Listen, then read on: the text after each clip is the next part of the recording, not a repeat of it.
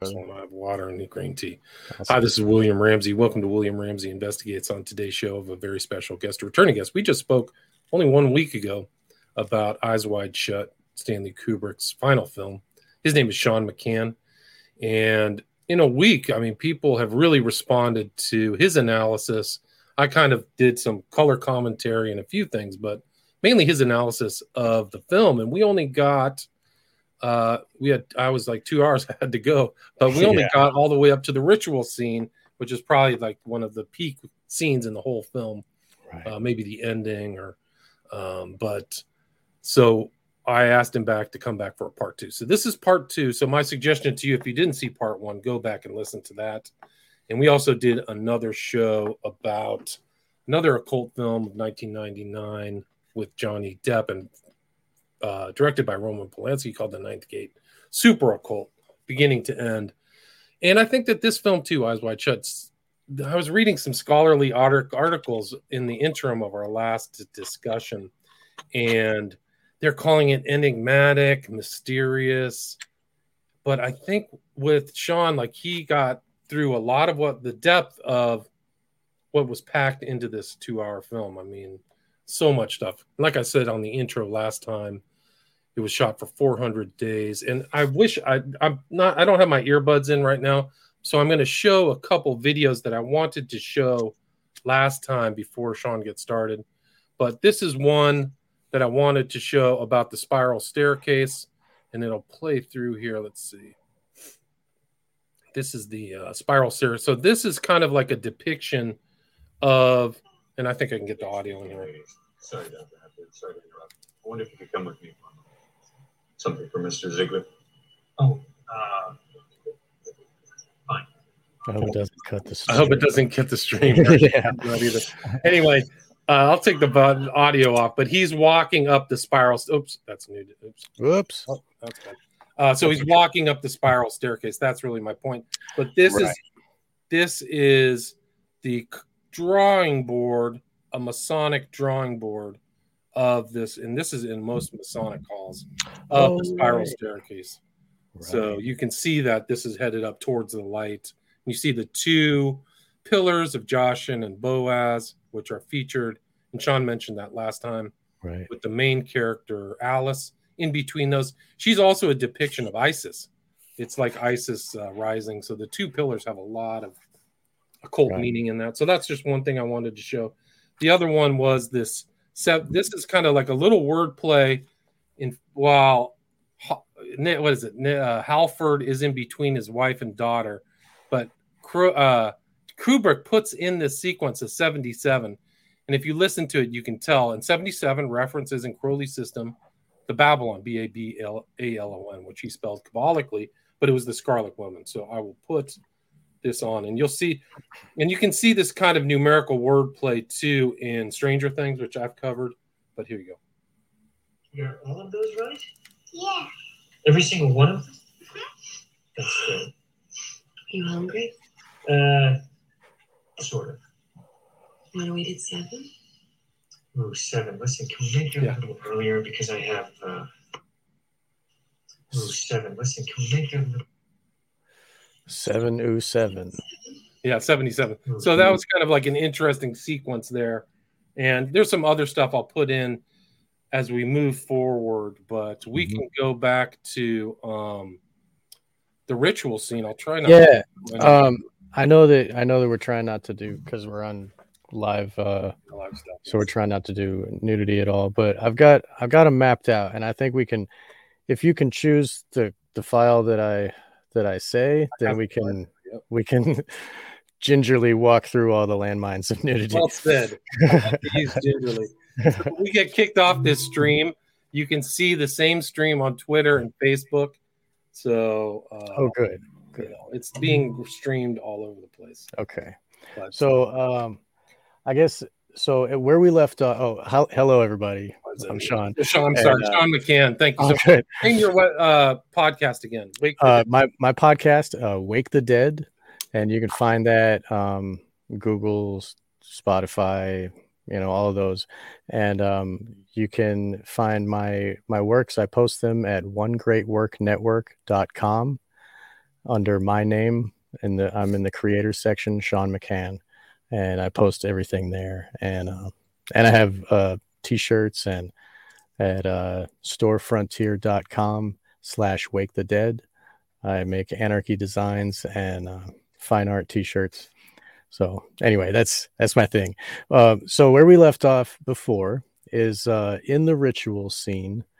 Um, we had to skip over a bunch because of you know the their disrobing and their performing their their their dance. And so basically uh, the the maidens are chosen to uh to leave this circle. There's like 11 maidens and they just dis they they genuflect to the spirits being summoned and they disrobe to show their the the vehicle that the spirits will incorporate with and um and then they they get um uh, sorry to interrupt sean but this please. is one that i wanted to show last time in the entrance into the ritual scene in the background you can see the swastika motif in between oh, right. on the door. harford, harford and this other guy so there is a swastika. I wanted to show that last time too. What number do you know? Remember, recall what number you want me to go to? Oh, the, showing nudity. Um, we can start. Well, where you were there was fine. The Bob okay. Hope mask. Uh, so this is Bob Hope goes. Okay, so um, so that was Bob Hope right there. Huh? That was the mask of Bob Hope. Wow. It's like it's gold, but it looks like Bob Hope. Um, and there's all kinds of rumors about that guy too, right? Yeah, Bob. If you read Brice Taylor, she was bought by Bob Hope. Her name is Sue Ford. Um, he bought her as a child along with Henry Kissinger. They shared this victim, and they programmed uh, Kissinger programmed her mind files, and Bob Hope just used her for sex, basically uh, she was dual programmed as, as, a sex kitten and as a mind files. So Kissinger used her for for her remembering capacity, and instead of having a recording device or a notebook, he would bring her to the to the meetings and stuff. He would like send her into a filing room and he'd tell her to open files and she would just look at the page and remember the whole thing and look at all the pages and then go back later and he would she would speak out all the things that she saw. And he could like you know send her into off limits you know into like these other files and only go there for two minutes and then she gets all this information out. It's interesting though. So sra satanic ritual abuse um, is generally i mean that's kind of what we're talking about here. These maidens have been ritually abused satanic ritual abuse. And uh uh, no, Kathy O'Brien is actually different. Sue Ford is Brice Taylor. Brice Taylor wrote the book um, Thanks for the Memories, and Kathy O'Brien wrote the book Transformations of America. And they're both uh, they're both victims, different people. Um, so anyway, Sue Ford, Brice Taylor. That Brice Taylor is her pen name uh, she was bought by Bob Hope, and that's specific. And Bob Hope would go to the the um, you know would have the the military performances, and he would bring these slaves to the military, kind of like kind of like in the extended version of Apocalypse Now. They used the Playboy models as hookers, you know, um, kind of the same thing, but he was looking at it from a different angle. Francis Ford Coppola wasn't really looking at it like Kubrick is here. But in any case, right, I'm kind of Bob Hope was rumored to be always Masonic and all like the jesters that he was in secret societies and all that. Yes, stuff. yes, indeed, yes. And um, so if you if you listen to the firsthand accounts, then he's definitely part of it. But even if you don't believe Brice Taylor, it's still the rumors are there, and so just having this element in the film it, it works to uh, trigger your subconscious to think of that type of situation. And you can see that he's just a, a he's just an usher for these guys you know? He just works right. for them right you know? so that's telling in itself right? Exactly. Really wasn't really at the top of the pyramid so to speak right? Exactly yes. that means? Yeah. Yeah. And that he's totally in it. You know what I mean? Right. in Um, it too. Right. Right. So and they um, used to have this thing, the Watkin or Watker.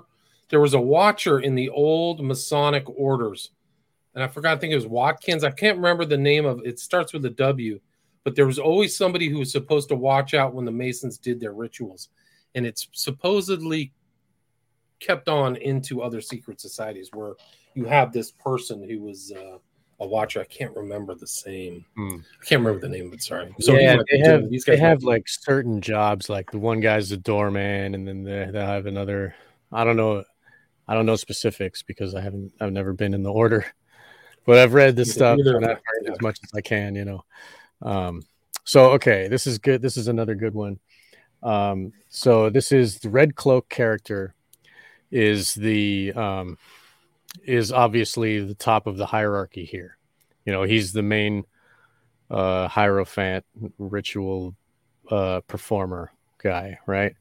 And so he's there on the red carpet, and the red carpet goes back to antiquity when they would have when they would slaughter animals, they would throw all the blood and guts on the ground as the people walk up. Like even in Hollywood, they walk on the red carpet.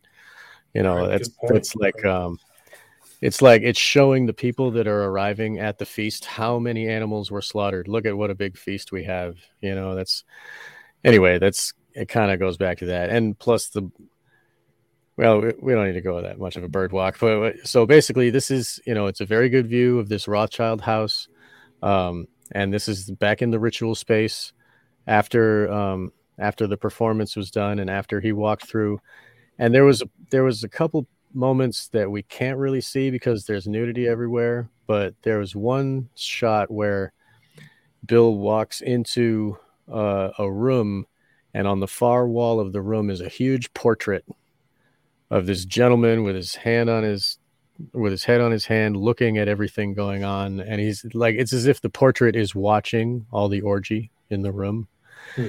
And the, the the frame is so ornate it's almost like part of the wall and it's like the portrait takes up the whole wall with the frame and and then above this portrait is uh three heraldic crests Right. That's one 1942. Entering port room balcony heraldic shields. Right. Yes.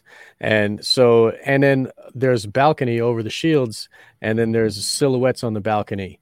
So that like imprints in your mind about the family lines and that there's a balcony, you know, and the people in the balcony are connected to that.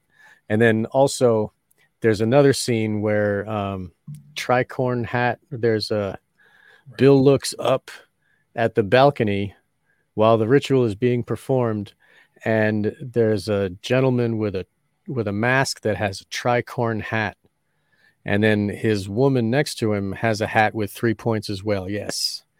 And the tricorn hat guy nods down and she's she has a single tear that's a sorrowful lament. Look at her face on the mask you know?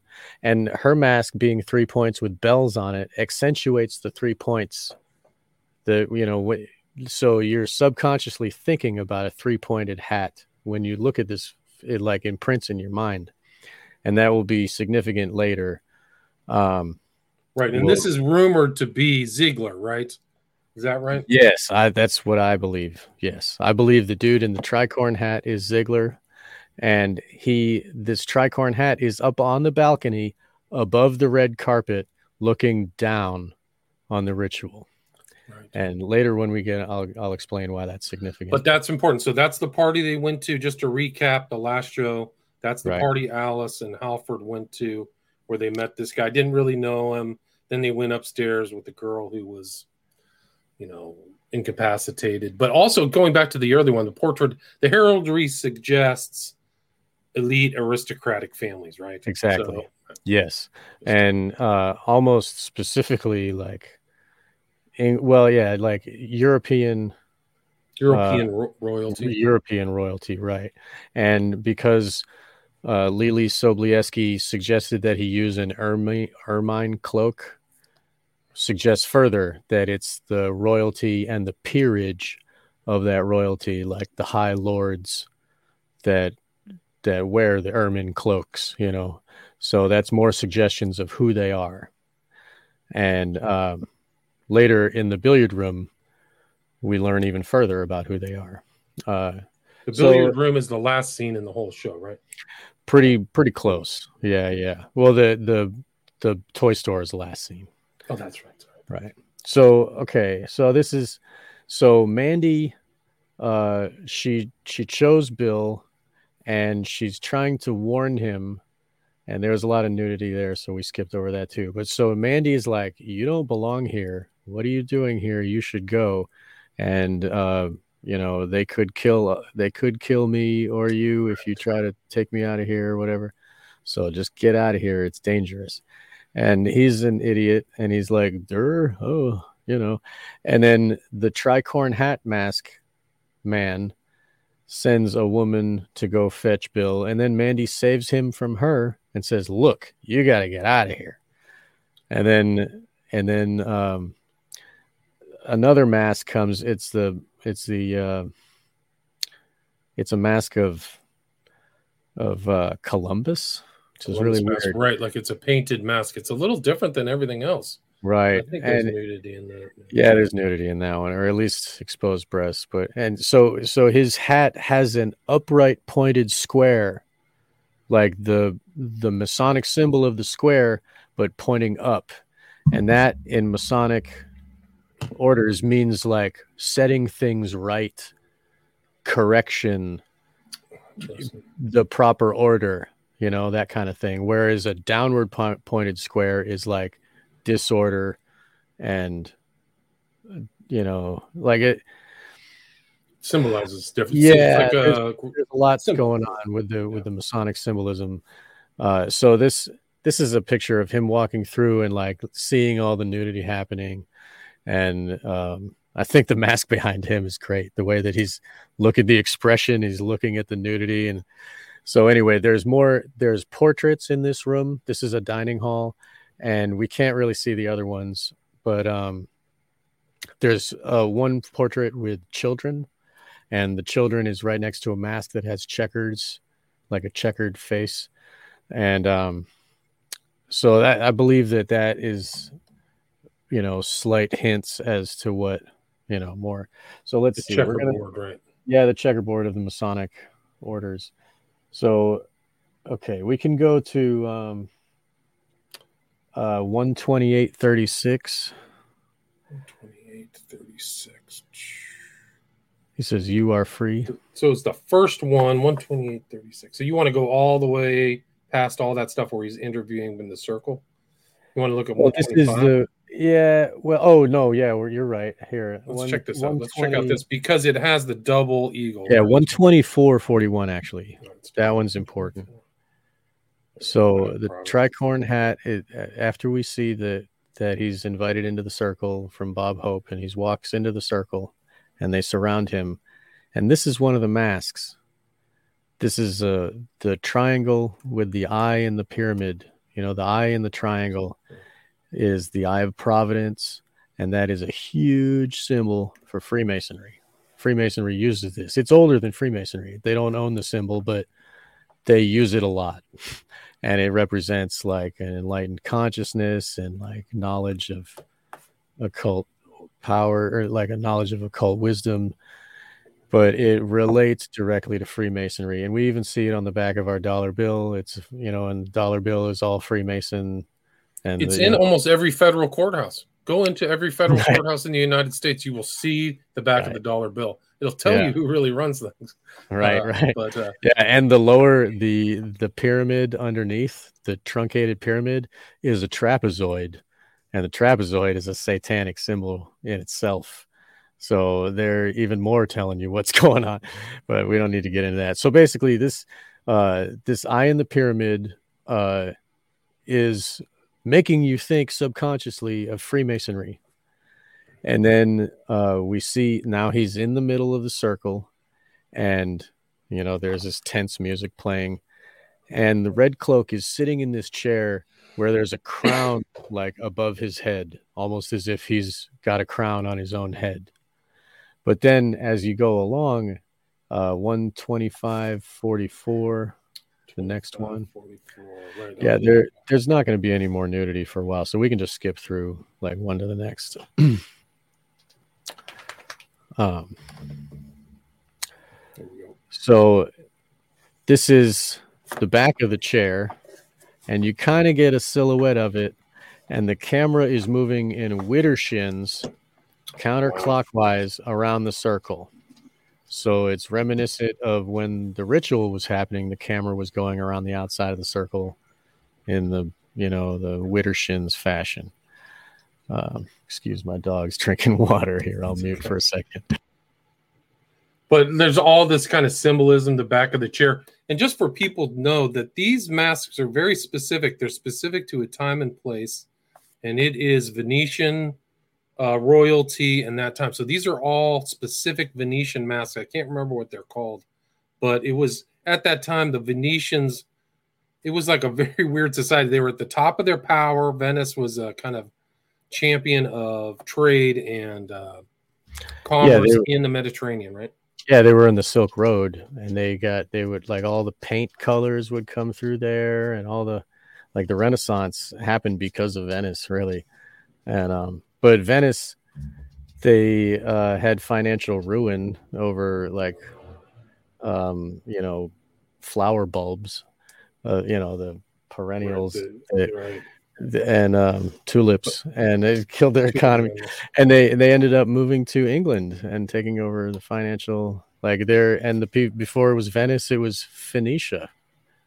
They Right, were- Venice is actually derived from the word Phoenician. Exactly. It is definitely Right. derived. So. Yeah, it's so it's a long line of like these um, seafaring traders that created banking and you know have been enslaving people through you know the admiralty law of the of the sea and Jordan Maxwell and stuff gets into that. There's a you know there's a, that's a whole nother rabbit hole to dive into.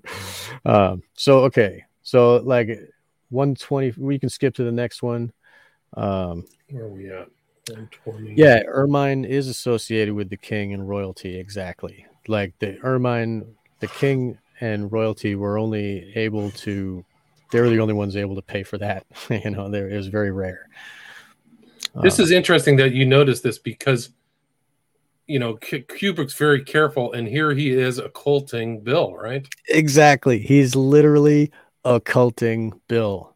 So the camera is has a point of view, you know, and like the way we look at stars and stuff. So this is the chair is eclipsing Bill's face. And it's um it's making you look at the back of that chair. And even though it's blurred, this guy Nido makes a comment. He already gets it.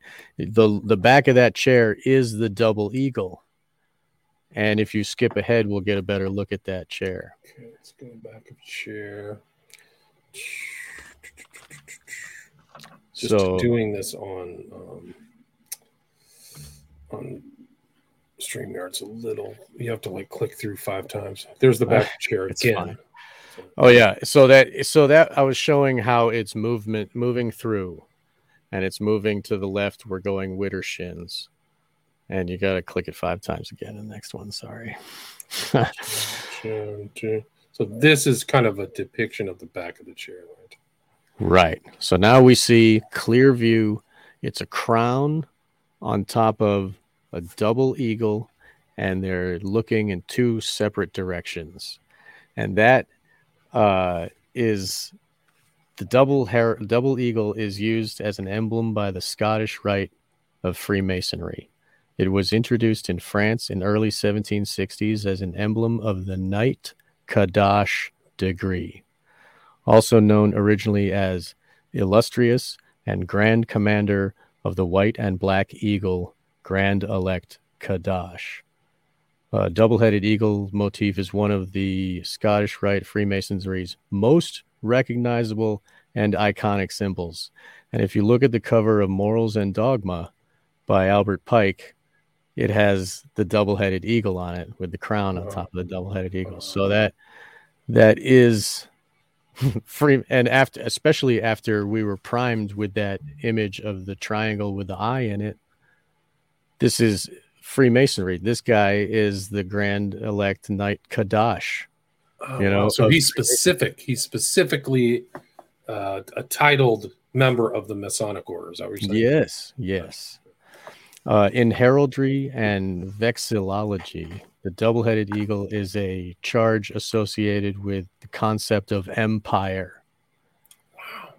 The eagle itself has long been a symbol of power and domination because it's like it sees everything.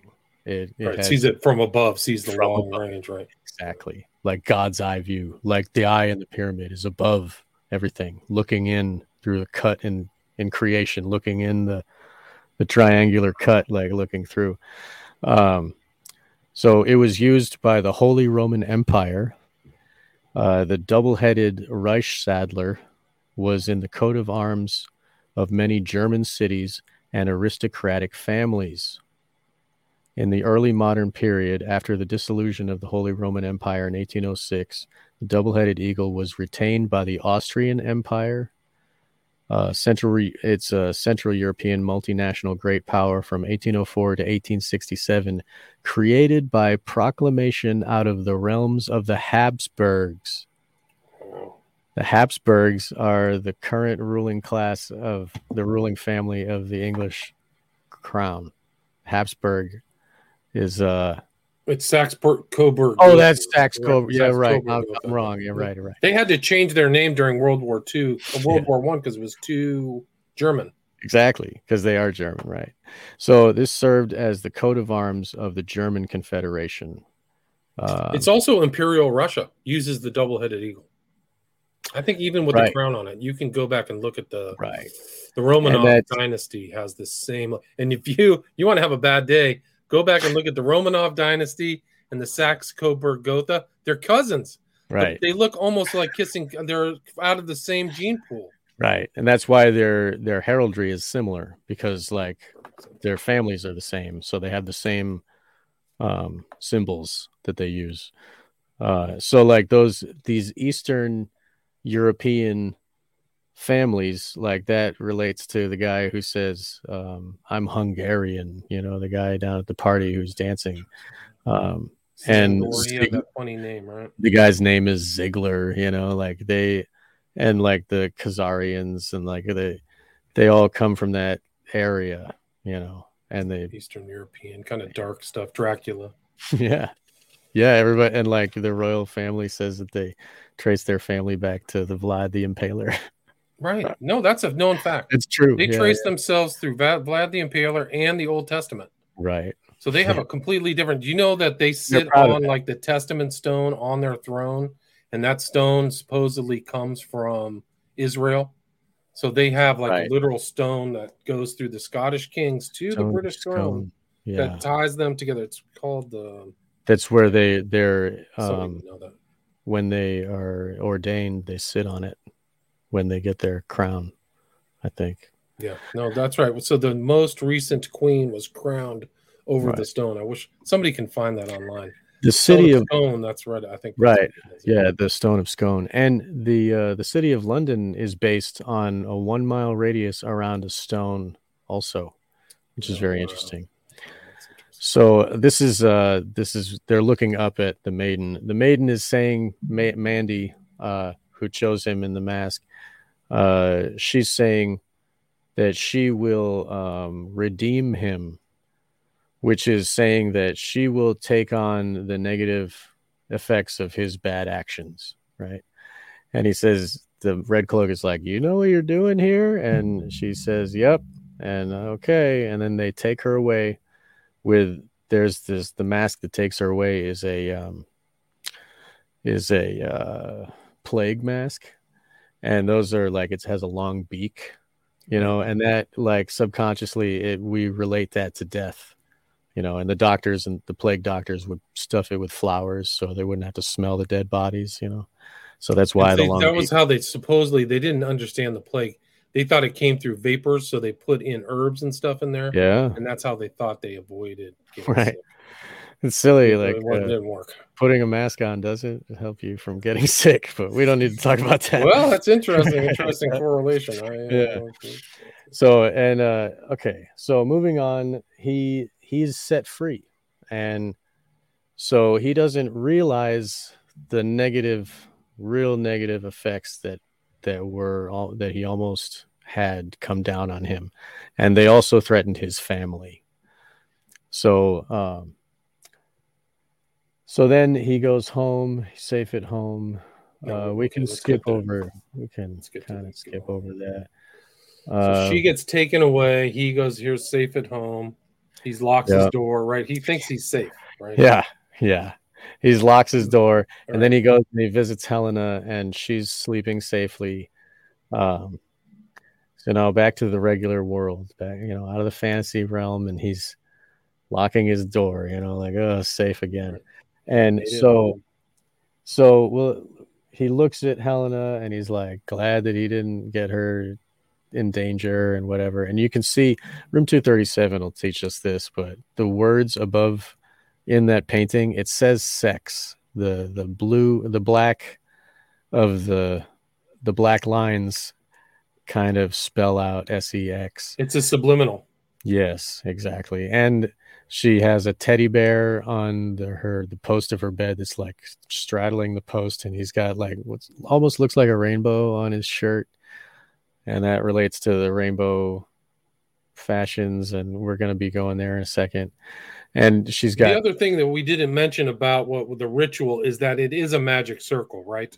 So yes. they're inside the magic circle. I think that's Yes. important once we get to and when the ritual was happening there was you know there, there was nudity so we skipped through but they the women were in a circle and the light from above formed a circle on the carpet and the um and the the red cloak guy was walking in a circle within the women space and so this is like a cone like the spirits are above viewing and that's so above the circle is like the tip of the cone, you know. So I guess that is that's who what they're they're pushing their energy up to that point above where the light is.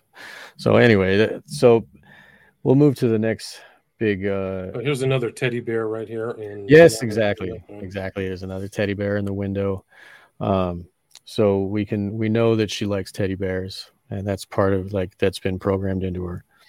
Um so alice dreams of of being at the orgy.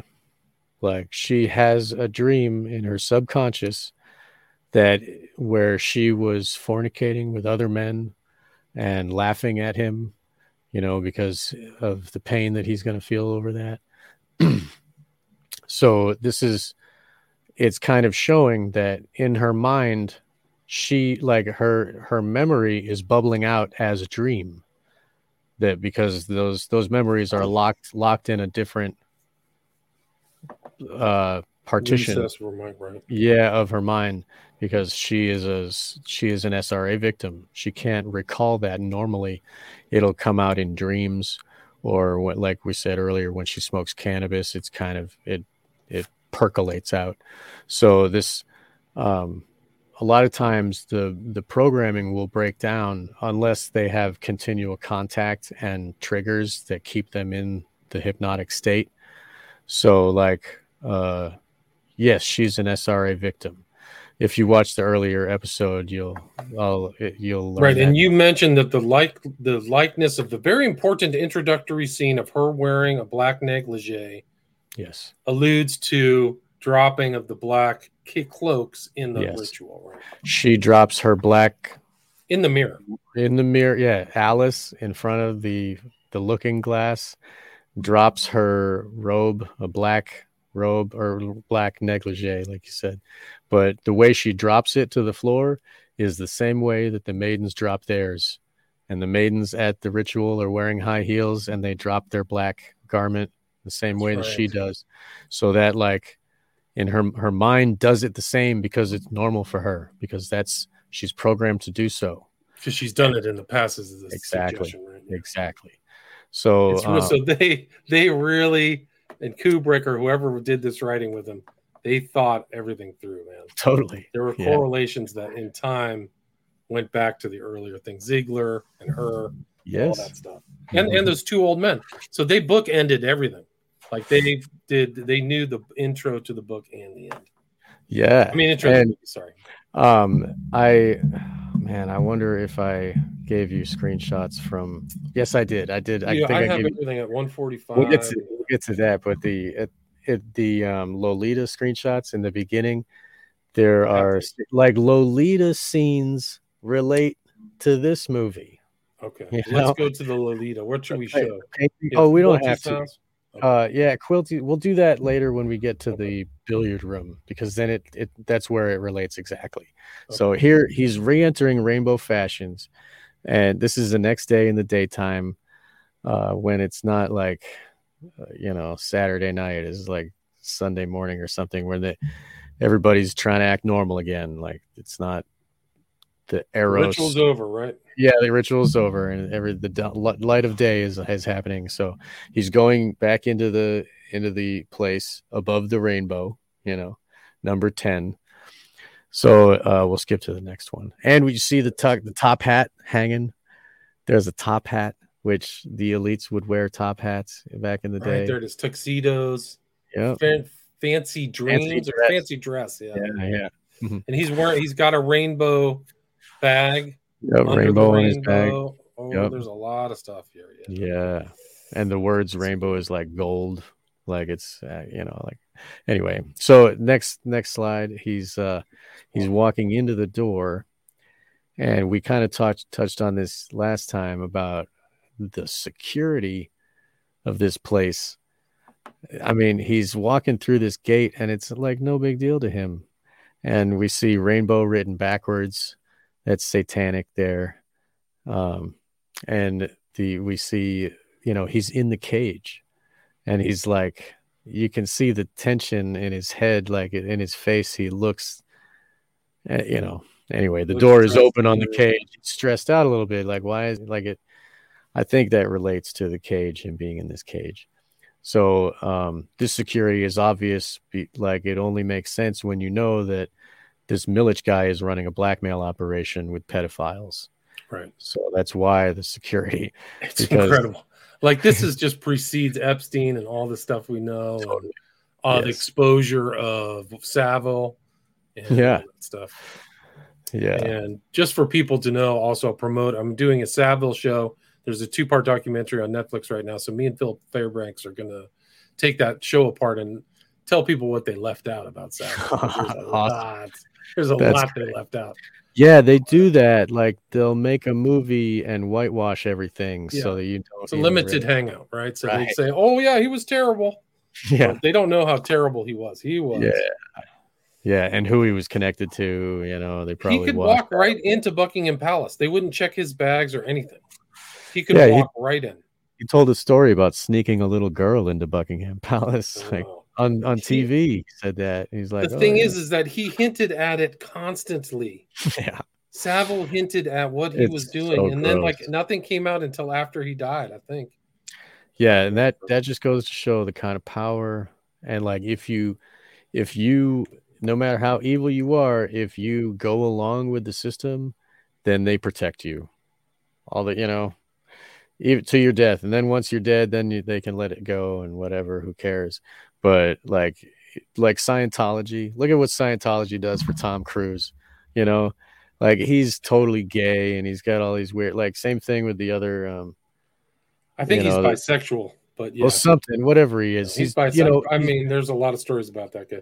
But it's what I mean is that is that like Scientology makes it look like he has this life of like normal guy who, you know, makes a baby with uh, you know, normal actress and but but then like you learn like they are they create this world for him.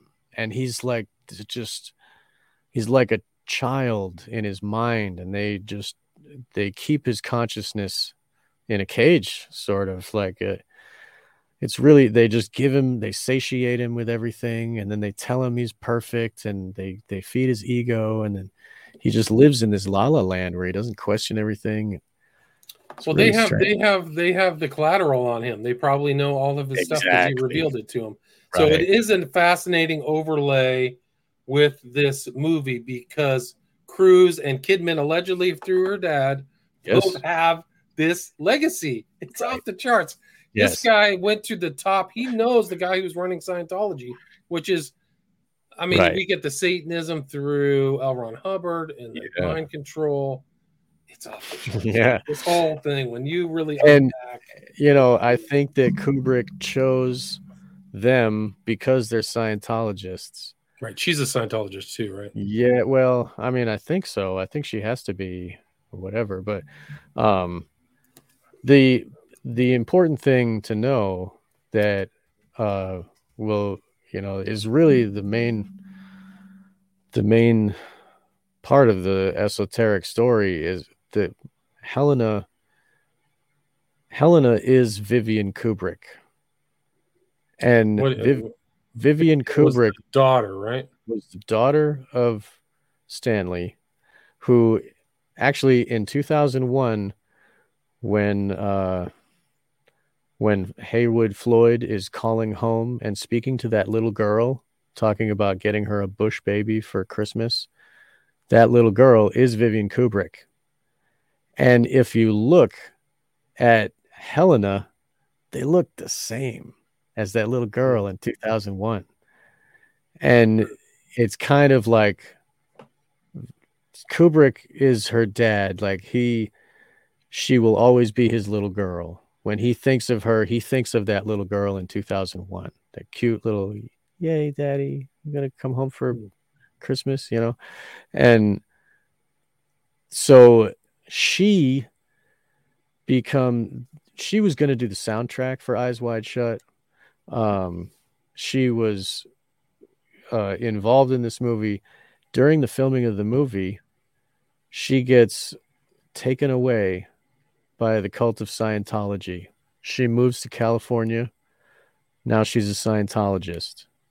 And i don't know if she's still but she um, was put under the trance and taken away to hollywood and i think that he was mourning that and he was showing in his movie that his little girl was stolen by the cult of Scientology. I think that's what this movie is saying to us.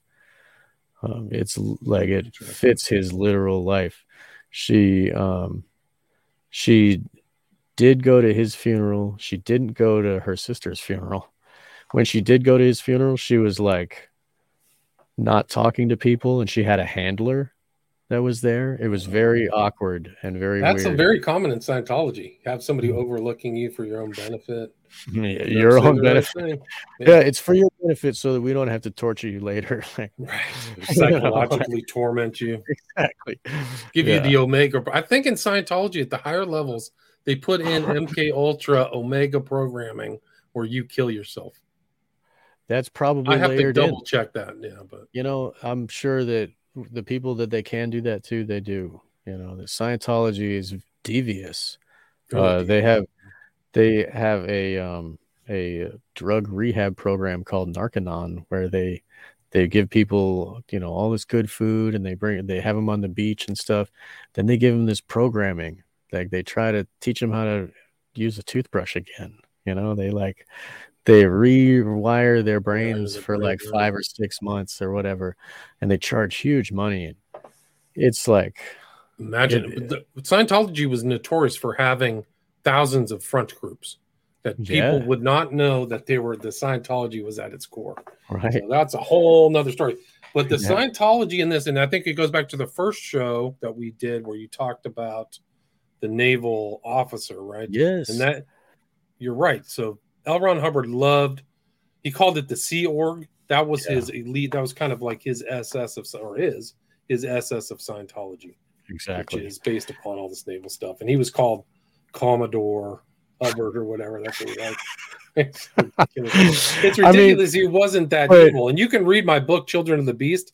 Some of the Yeah. stuff he did, like he would do rituals, Yeah. like lying on a girl, staring at her eyes while she was naked for an hour. I mean, we, I mean that. I mean, that's a, true story. I mean, I think that's what the person alleged. it's a deep well of rabbit hole to go down. But you know, if you think about it, if you're on, if you're in international waters, there are no laws. And these people that sign up to the Sea Org, they sign up for a billion years. Right. You know, their soul has to reincarnate and keep being slave. And they have to like clean the floor with a toothbrush.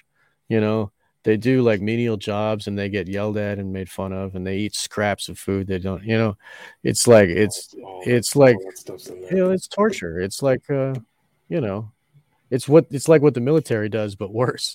You know. But anyway, we you know, so yes, his I think Kubrick was layering in those those elements of naval officer because that's who Hubbard sees himself as this, you know, he's this, you know, his ego is like, I'm a naval officer because he's got a boat and he's tooting around in the ocean. He because everybody follows his orders, then he can imagine whatever he wants. He can say he's It the was. He was known as the source. He was the source of all of all knowledge. Like there wasn't anybody else. So so silly, he, he was like a great cult leader. Like he was going to smash. He literally said, "I'm going to smash my way into history." and there is Crowley with him. Like he had speeches on Crowley and Oh, yeah. lectures on Crowley. So he Yeah. knew. And his son said he would fondle like Crowley's writings before going out to speeches. So yeah, and if you know about, Jack Parsons, I, mean, I wonder if he was- all that stuff. I wonder if he was fondling specifically White Stains, that book. You know, we all know about what that book's about. like Jesus. you never know. Yeah, I know no, he knew of magic in theory and practice. so- Yeah, no, I'm just saying, like I knew mean, people. I, so- yeah. There's all kinds of stories about him. He was Right. probably a real sorcerer. Like he saw himself as a sorcerer, I would say literally not just a mind control cult leader, but something even beyond that. Well, because he does control people's minds, I would say he is a sorcerer. Technically, you know, that's what they do is like the dark occult controls the minds of the sheep. You know, that's really how they get their will done in the world is by making you do it. by, you know, they they tell you a suggestion lie and you go along with it and that, you know, then then you do their will in the world and then that makes them think that they're king of the world because so that's what How Hubbard many? How many political leaders are actually sorcerers? I mean, honestly, I would say a lot of them. there's a lot more than you would think. I think Yeah. one of them was. um I can't remember his name. He was the, American president making all kinds of pointing to his forehead, like all kinds of um, Masonic signs. It was. Uh. Oh yeah. Who was the guy after, you know, before Coolidge who died in office? It was uh, Uh, McKinley. McKinley. yes. McKinley. If you go see McKinley's burial spot, totally Masonic, and it shows all his Masonic lineage. Like he was Right. 33rd level of this, 43. The guy was a full on Right. Mason, making Right. like hand signs you would see today somebody in Hollywood make. You know? Well, and if you go to the Masonic graveyards, like I, I lived in a town called Newburyport, Massachusetts, for a lot of years. Like I graduated from there, and um, they have graveyards there that like the graveyard is all Masonic. It's all like obelisks and the Eye of Providence and the G and the square and compass on like everything, and they have tunnels in that graveyard and i believe those tunnels connect to the wider system of tunnels in the town where they did smuggling of opium Wow. and slaves and stuff and the you know during the the fight with the east indian uh trading company or the Wow, that's crazy. Yeah it, um and uh, newburyport mass is where albert pike is from you know it all Really? it- wow, yeah, that's even yeah. crazier. that's his read Eliphas Levi, and that influences the Klan. I just read that again in Painted Black when I was talking to Carl Raschke. Like I, Yeah. that was so. And you And see, like- Levi, I mean, Crowley didn't wasn't influenced by Levi. Crowley thought he was the reincarnation of Levi. Just like Al, uh, you know, uh, Albert Pike thought he was the same thing. They were both like under the trance of that dude. He really put a zap on. I heard brains. that. My understanding is the whole structure of Klan is right out of Eliphas Levi. Like he didn't even Right. retool anything; he just ripped it off. But I don't. I mean, I haven't heard. Yeah. And same with morals and dogma. So Yes. Yes. through that. Exactly. And you know the deification of the Baphomet and the Lucifer idea, like all of that is in there. And it's all stamped with the double-headed eagle with the crown. You know, it's like that's the logo for that type of ideology. You know, and that dude, uh, you know. So yeah, it, the, it brings it a- all back to this this whole story. This whole story Right. is much more than just like a simple movie narrative. yeah, It's way much, much, much deeper than that.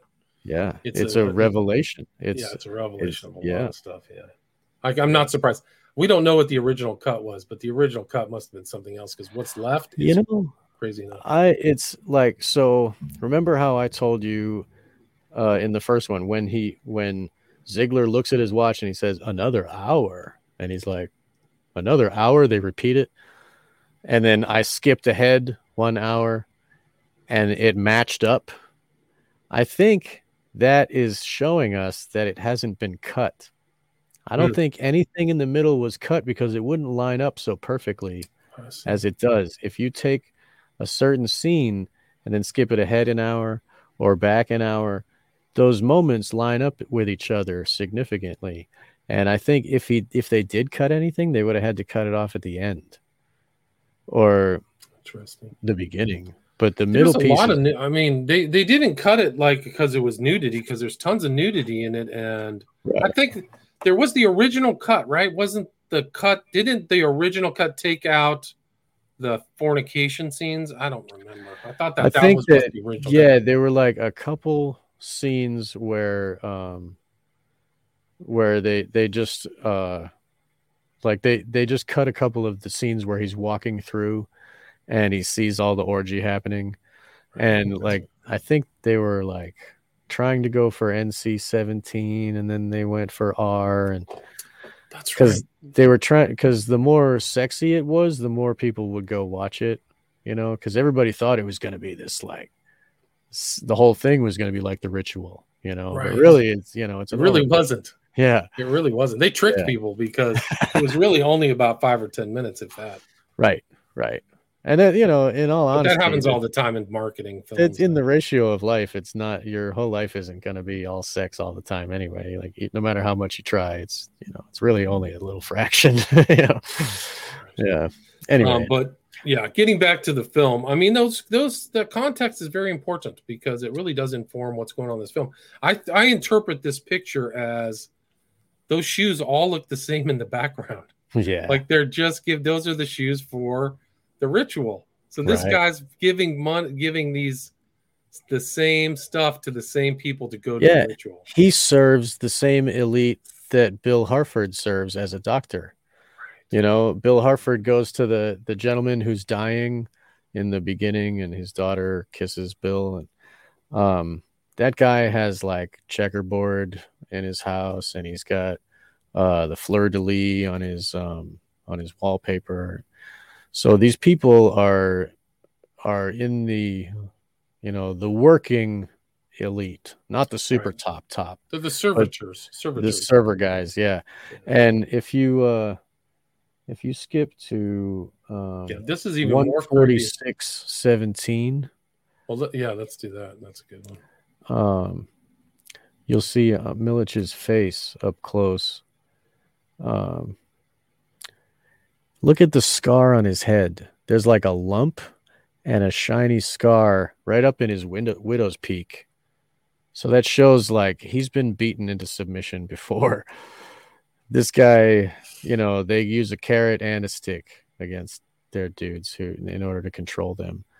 And if you uh if you look at his uh well we'll, we'll skip through um 146.36 bill and lily are shaking hands over the counter. Right. And so earlier he's screaming at her with the two Asian guys. right like And she He's can't like you see that that she's she is insane? Yeah. And now everybody's happy and she's shaking bill's hand a formal meeting. Oh say hello to the good doctor right and the next as they keep you know as they're still shaking hands and click to the next one uh we'll see the uh it's 46 41 is the next one 46 41. Yeah. The two guys magically appear, right? two men appear out of the out of the magic room in the back where the with the red lighting and they're wearing their street clothes they're gentlemen and they you can see in their eyes that they see bill and bill's not part of the the whole scenario and they're like uh-oh this guy knows what's going on and uh so you can see the tension and bill sees that these guys are you know why didn't he call the cops? Right. We'll skip through, I guess. Uh, Let's go to the next one. Let's see the next. the gentleman. And they're very polite to each other, right? Thank you, Mr. Milich. Yeah, they say thank you, and he says, uh, and he says, "I'll call you soon." Like it's a regular occurring thing. It's a norm, and uh, they click through again, uh, and you And see she's in doll makeup, right? Yeah, Lily is like plastered with makeup. She looks like a doll, like a China doll, and um, it's like a zoom in of her face. One forty six fifty nine is the next I one. just passed through. I just went through. Okay, But 147. So then he's on. So this is the theme of pedophilia that's also in this film. exactly This is this is part of it. right. She's dressed up like a doll, a China doll, or whatever. She's like a little doll, and he said, you know, Bill says, "Hey, you were gonna call the cops," and the guy says, "Yeah, things change," and uh, he uh, then he says, "If you ever need anything at all, it need not be a costume," and then it's like a zoom in of her Right, face.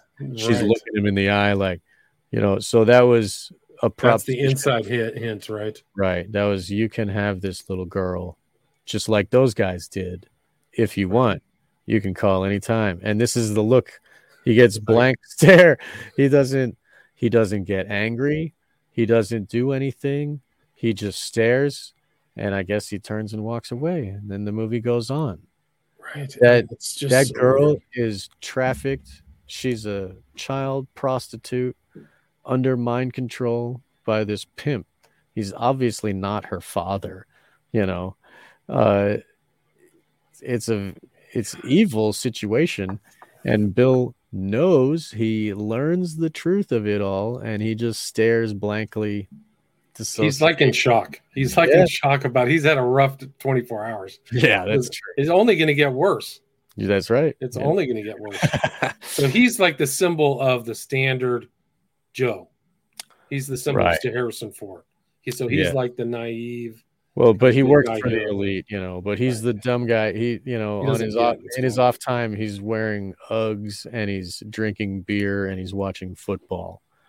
So, like, that's Kubrick saying this is the beer and football guy. That's his level of consciousness, you know. Meanwhile, these guys have like ornate parties and Right. you know, like Right. Do right. the- what we, what we saw. trafficking. Yes, exactly. So uh this dude uh he Bill returns to the ritual house and they give him a letter that says his name on it. They know his name and he says, "You need to stop now cuz you're in danger if you don't." Right. You know, so he's getting get warned. Yeah, so this is like the secret society element. So they're telling Yes. you like, hey, you're you're dabbling in something deeper than you think. Yes. And so he returns to to um uh Domino and uh he learns I mean we don't need to go too far into this but he learns that she's HIV positive so that's like a moment where he is like he's avoiding danger another brush with danger just like he had where the night before where um he almost got abducted or raped or who knows what would have happened at the ritual if if Mandy didn't uh, uh, redeem him. Right. And she's she's another red haired woman, right? She's another Scarlet. Another Scarlet woman. Let's keep Right. going. Yeah, and I think that they I think that she and Domino are both hookers for the same cult. So uh and they're probably put up in that apartment so that they can do their job, you know. Right. I mean, it's, it's the same thing Epstein did. Like he put all these victims in apartments and stuff so they could abuse them. Like they Right. missed. Like they don't know the full how deep Epstein went with the rituals and stuff like that. But I think it was Giuffre said that Maxwell did have a black kind of cloak in her closet. yeah. Yeah, I don't know how, about how deep it got. that figures. Um they, you know, I've heard all kinds of stories about people being at rituals in black cloaks, you know what I mean? Like Right. and and Kubrick is just showing us like what he's probably witnessed these things. I think that Kubrick has has witnessed these things personally and him showing us this in the film was the transgression. I think they're like, you weren't supposed to tell don't people. because the people who did this, they know they're separated from the rest of the herd or the uh, Yes. what do they call them? The profane. Yes. So then they're like, you can't show this to the profane. We're in our own Exactly. world. We live in our own mindset. He's like, Right. And as uh, Jay Weidner will say, um, that his his theory is that they killed him because uh, they wouldn't let him release it the way that he wanted to, because in his contract he would have final cut of the final edit abilities, but they wanted to commandeer the final edit, but it was against his contract, so they had to kill him. But I, I think it's more of uh, him. re- wasn't a, he wasn't like a spring chicken. He, though. He wasn't expected to die. He died suddenly of a heart attack, right? yes, but they have a heart attack gun, True. and we learned that from the Church Commission, I think. committee, right? That's kind of- So above his head here in this uh, in this photo is 237. That's the Right. number on his uh, on the door behind him. So that's a callback to The Shining, room 237, where the fear was. Um, so he's being followed, uh, and uh, and then we get to uh, Emilio at the newsman. Um, right. But in this kind of airsats kind of fake environment, like they didn't try to make it real. So I think they're trying to suggest kind of this uh, like it's a dream. like a dream or a theater kind of feel to it. I think that Yeah. that that backdrop is is important. So Well, the name of this the name of the book is A Dream Story. There you go. So maybe this whole thing is a dream, you know. Well, that's what happens at the end. You weren't there last night. yeah, You're misremembering. It was a dream. You don't know what you're talking about. Yeah. exactly. Forget what yeah. you saw. Yep. Yep. It's like a very elite kind of like a mind control America, you know, Yep. program. Like, oh, that didn't happen. right. No, we you all didn't see Building Seven drop. No, it exactly. didn't. Yeah. Right. We all saw it with our own eyes. We, we heard tell you to everybody say the- it I didn't tell you that the. I didn't tell you the vaccine was mandated. yeah. Yeah. Oh, that was your own volition. We didn't coerce Yeah, you to do decided, that. Yeah, no coercion.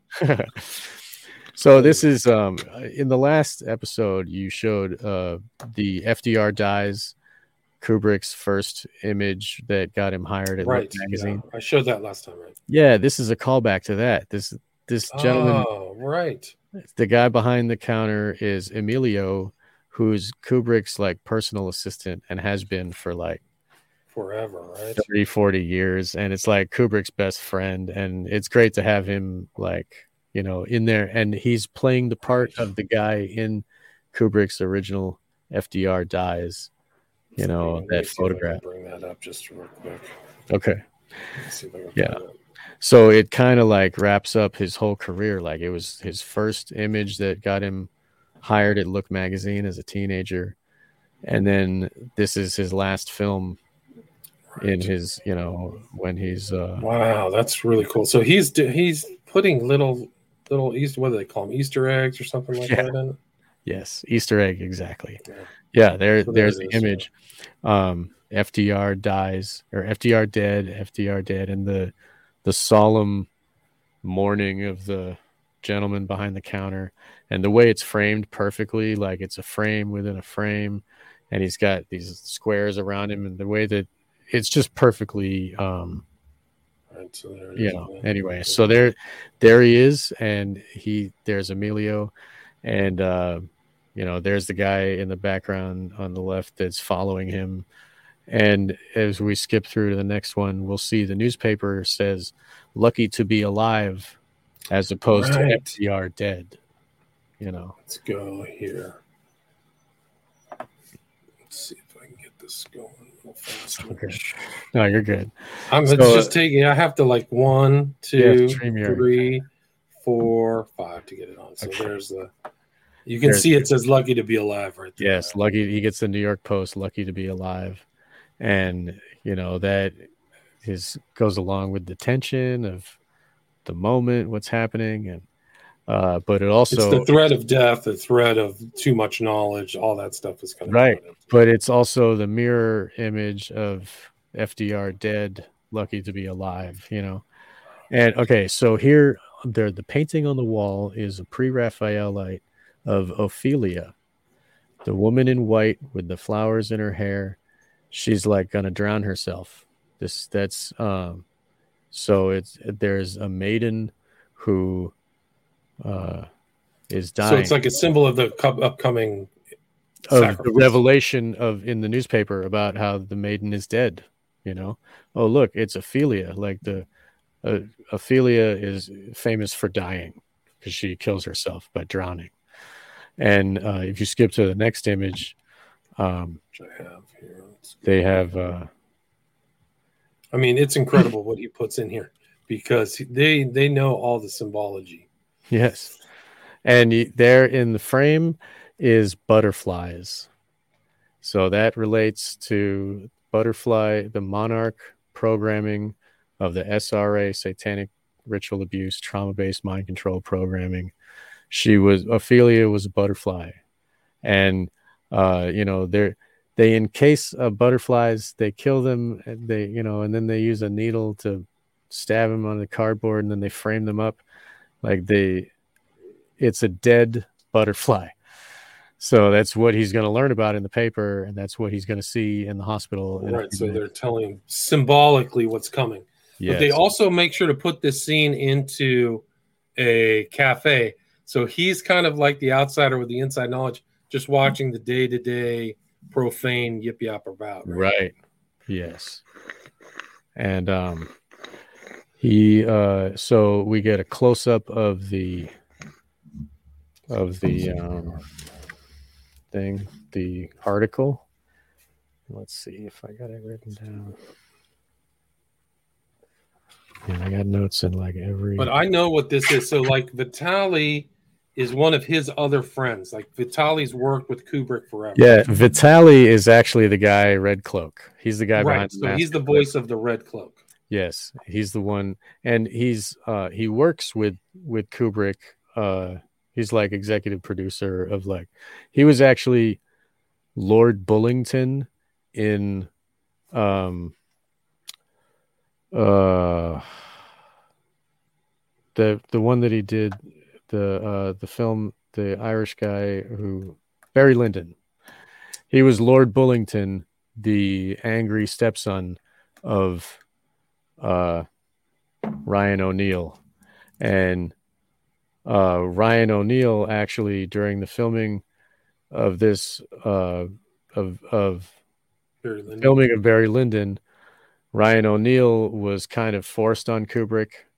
He had to choose from a short list of, you know, big actors, and he just chose Ryan O'Neal. And Ryan O'Neal happens to be a pedophile who raped his own daughter, and his own daughter was friends with Vivian Kubrick, and his own daughter was jealous that he had sex with Vivian Kubrick, and Kubrick was so mad that kicked him off the set immediately and um because kubrick learned of this and fired him immediately and he was supposed to narrate the movie but they got a different narrator because of this incident and this is revealed in um tatum o'neal's book uh Oh, so Tatum O'Neal admits that she's had sex with her father. yeah Wow. Yeah.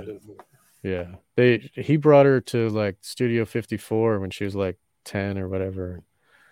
She was in Yeah. a. I think she won an Oscar when she was really young, right? Right. And he was jealous of that. He's he's a He was jealous Terrible. of his daughter. Yeah, he's a continu- evil person. Yes. Yeah, evil evil person. And Kubrick like and the snakes in Hollywood still got like they still uh, got his family even though he moved to London and tried to get away from all that pedophilia, they still the snake still got in there and you know, I think it's I think it's terrible. I think that Kubrick was not condoning any of that type of activity and I think he wanted to keep his family safe.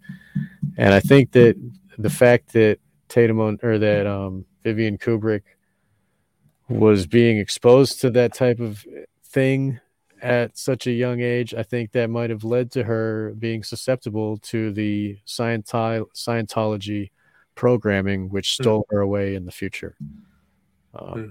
I think it's a long process. It's, it's really just incredible that their real life is mirroring. Yeah, So the, that could be the psychological kind of gyre or furnace that made Kubrick want to put this together because he's pissed Yes. about it, right? Yes. So that's the that's the core of his and it's like the in the, artistic be- impulse. Yeah.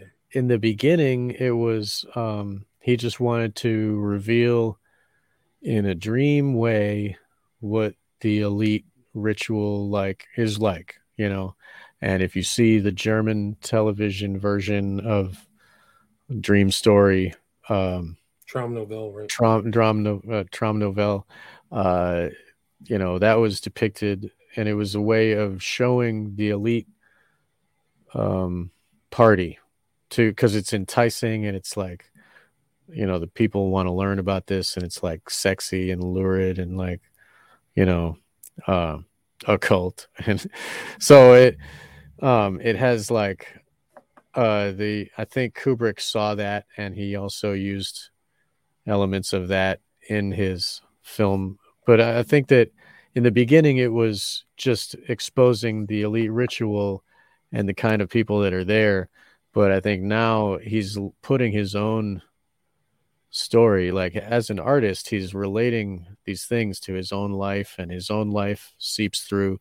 Like art really is like a reflection of your subconscious. If you do art well and you lose yourself in the process, you'll find in the finished product that your subconscious influenced it and turned it into something. It's like a mirror of your subconscious.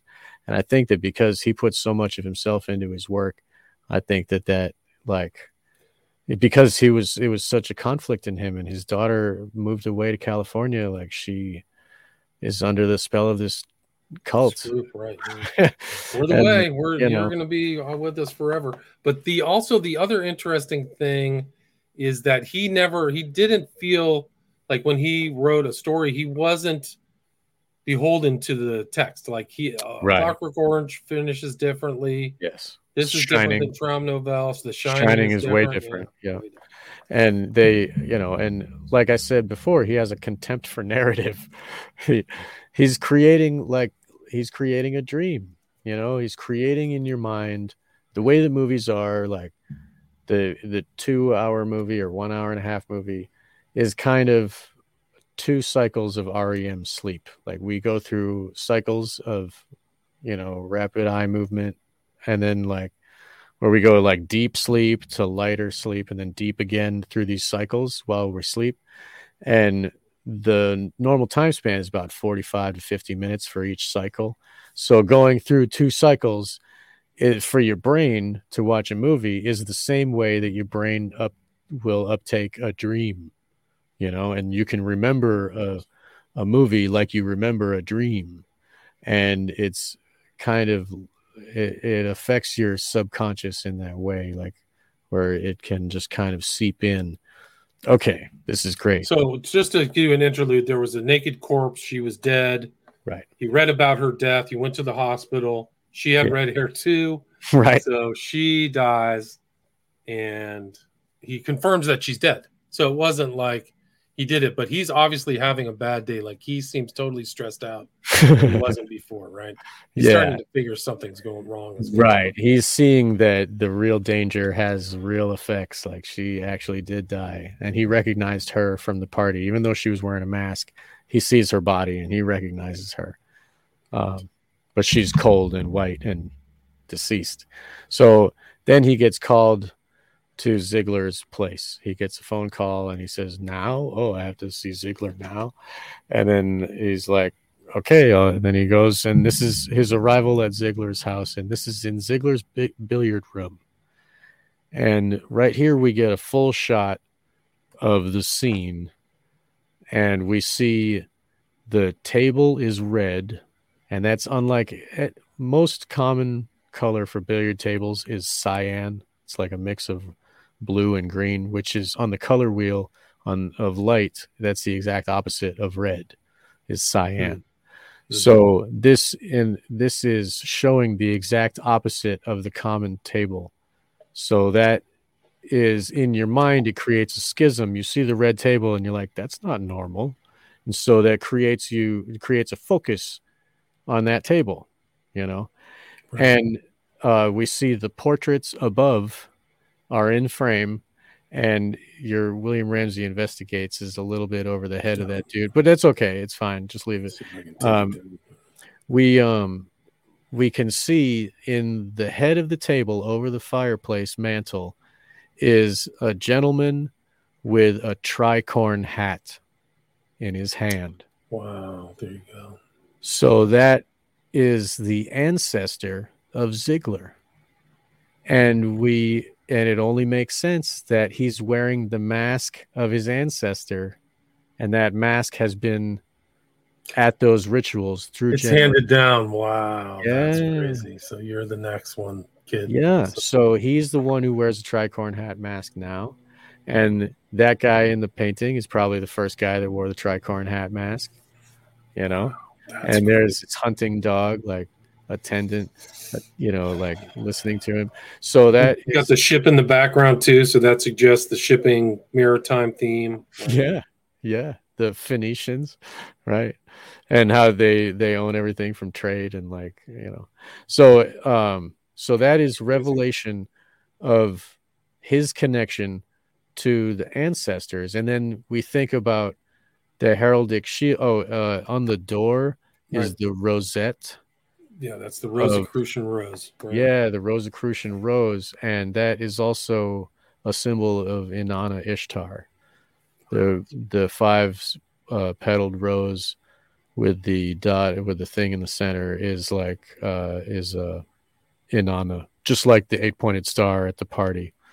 So it and Inanna Ishtar is like the feminine version of the Baal, you know, right. like, so Ash- like Ashtaroth is like the consort of Baal, and Ashtaroth is the same as Inanna Ishtar. So it's like the feminine side of their bull god, you know, like uh, Baal. So even though Baal is like uh, just the, the term for Lord, it's it, it's kind of been turned into a god over the years. Like they've they've attributed things to it. So, um, but anyway, so he says here, just knocking a few balls around, and that's like what he was doing at the ritual. You know, he was knocking his balls around. he's just kind of like he's alluding to it, right? Yeah. So like that is like a callback to what the ritual, and then on that red carpet is uh the red pool table. So then he knocks the pool ta- the pool cue ball like twice on the table, knock knock, and we learned this from 230 room 237 uh that the knock on the red pool table is the same as red cloak knocking his staff on the red carpet. Wow. Right. So he's, So that- he's auditorially re- referencing that. Right. And like that links your mind to the red carpet is the red pool table.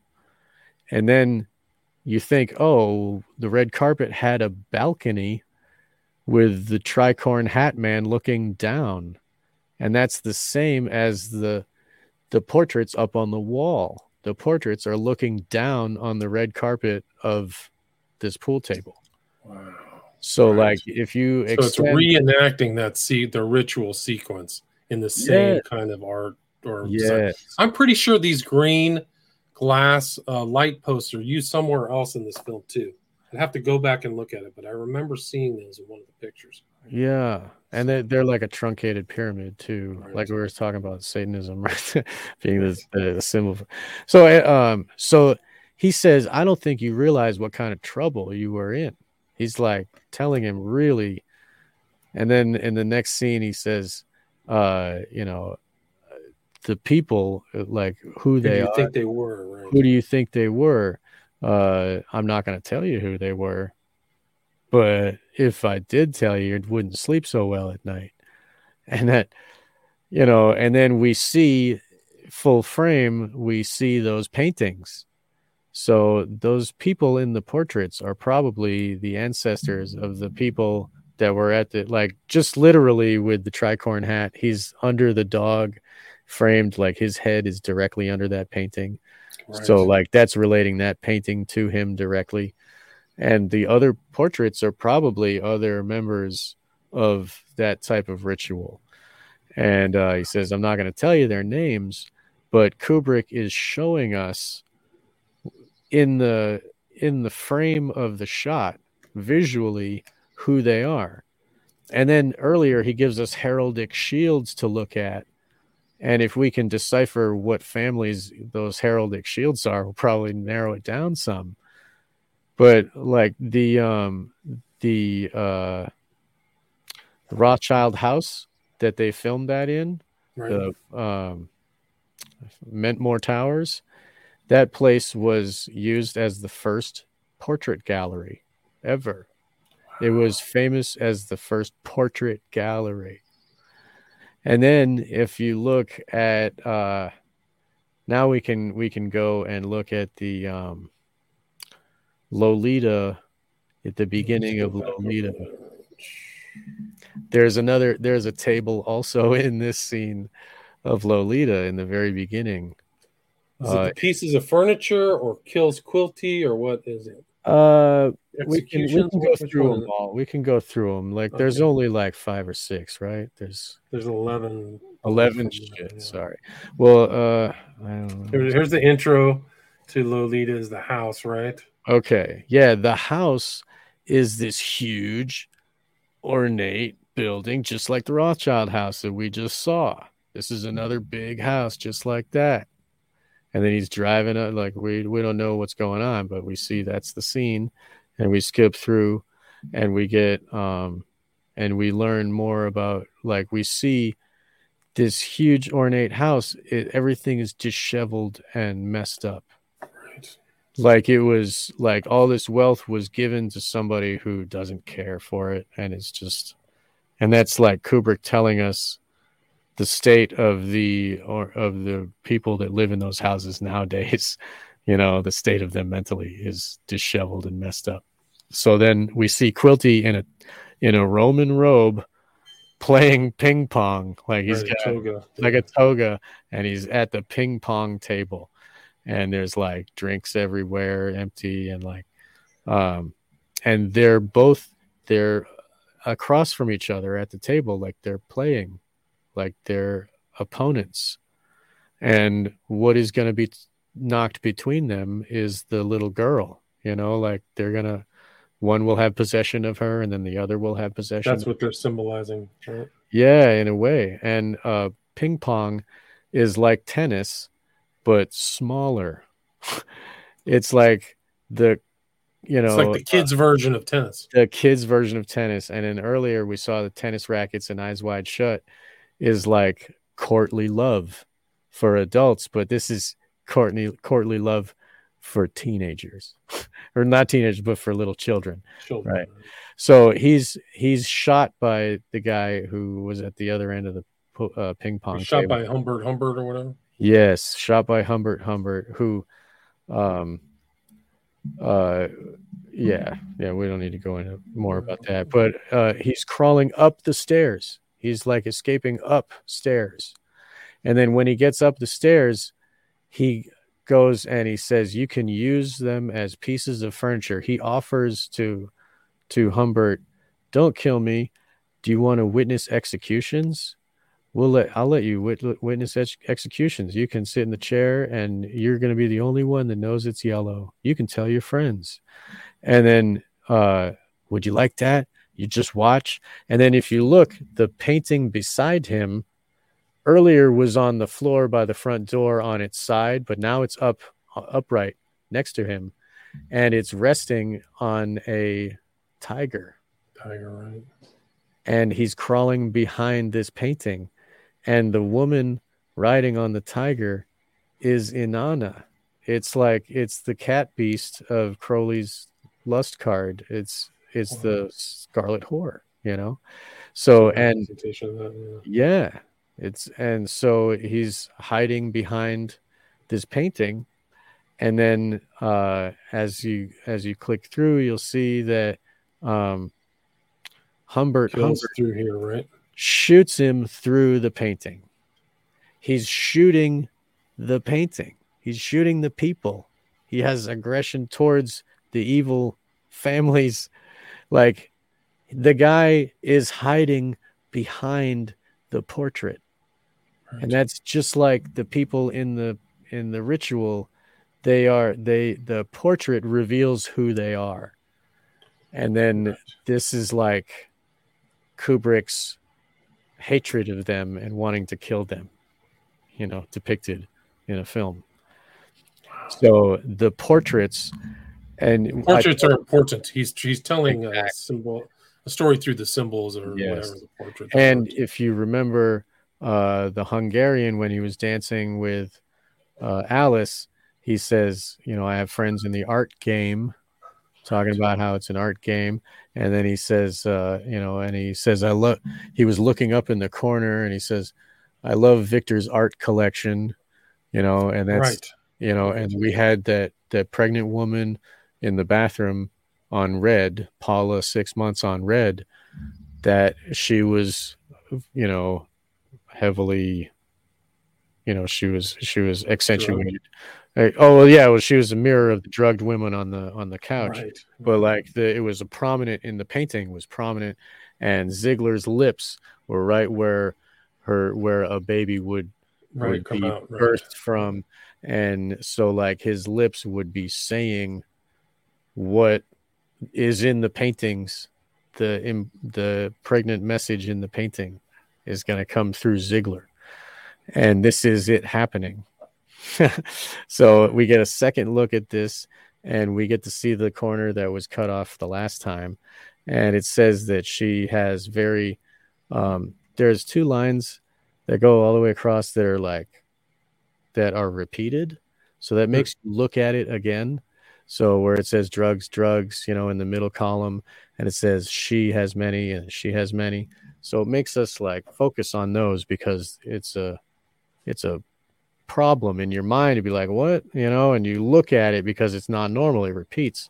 So on the right side it says she has many important friends in the fashion and entertainment worlds. That's that's revelatory. Many of the people in the fashion and entertainment worlds are the ones who are wearing those robes, you know. right.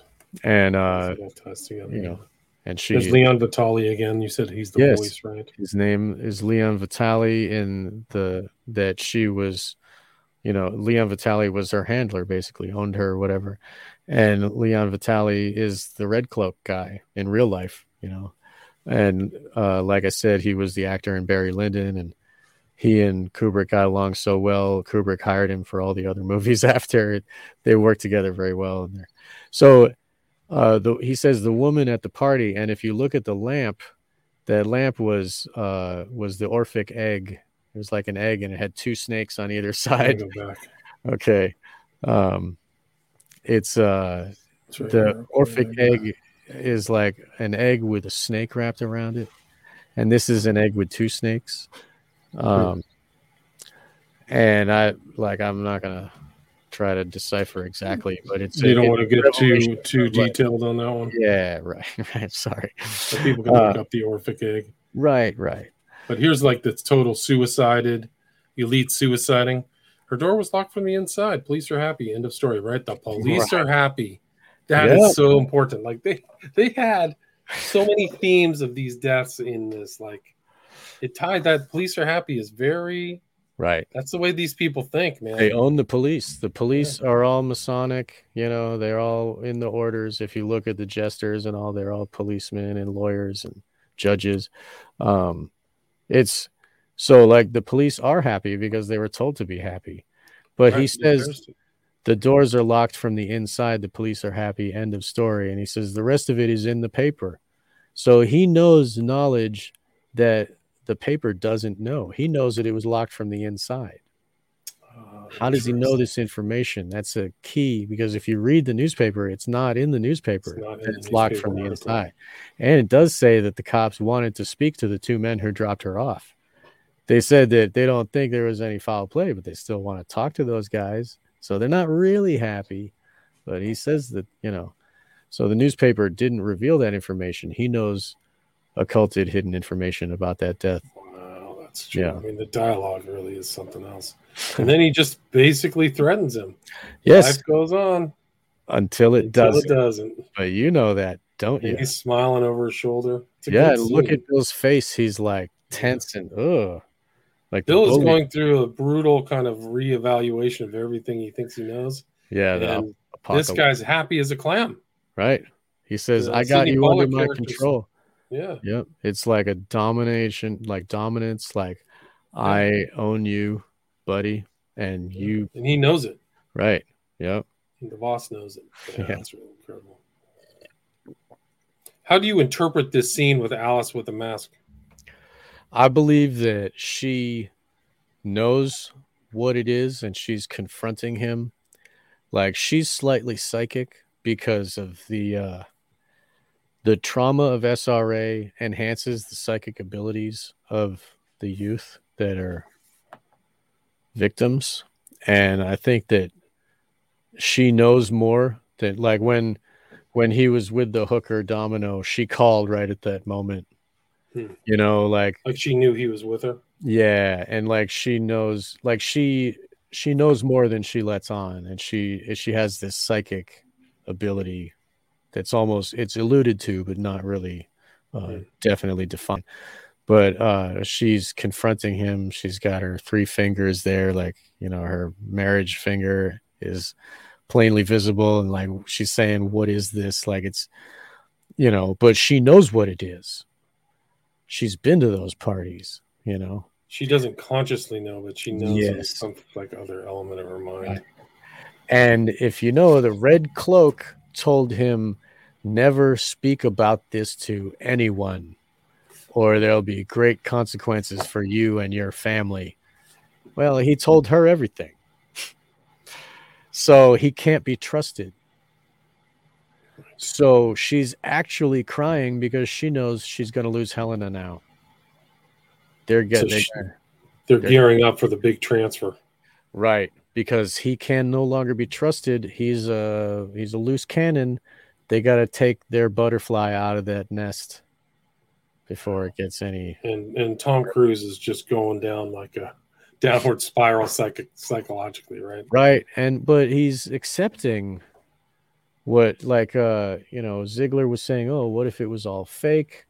You know, and maybe you know maybe it was just a false flag, and but then he knows it's not fake, but he had to accept it. He had to accept the cognitive dissonance to no longer be under threat.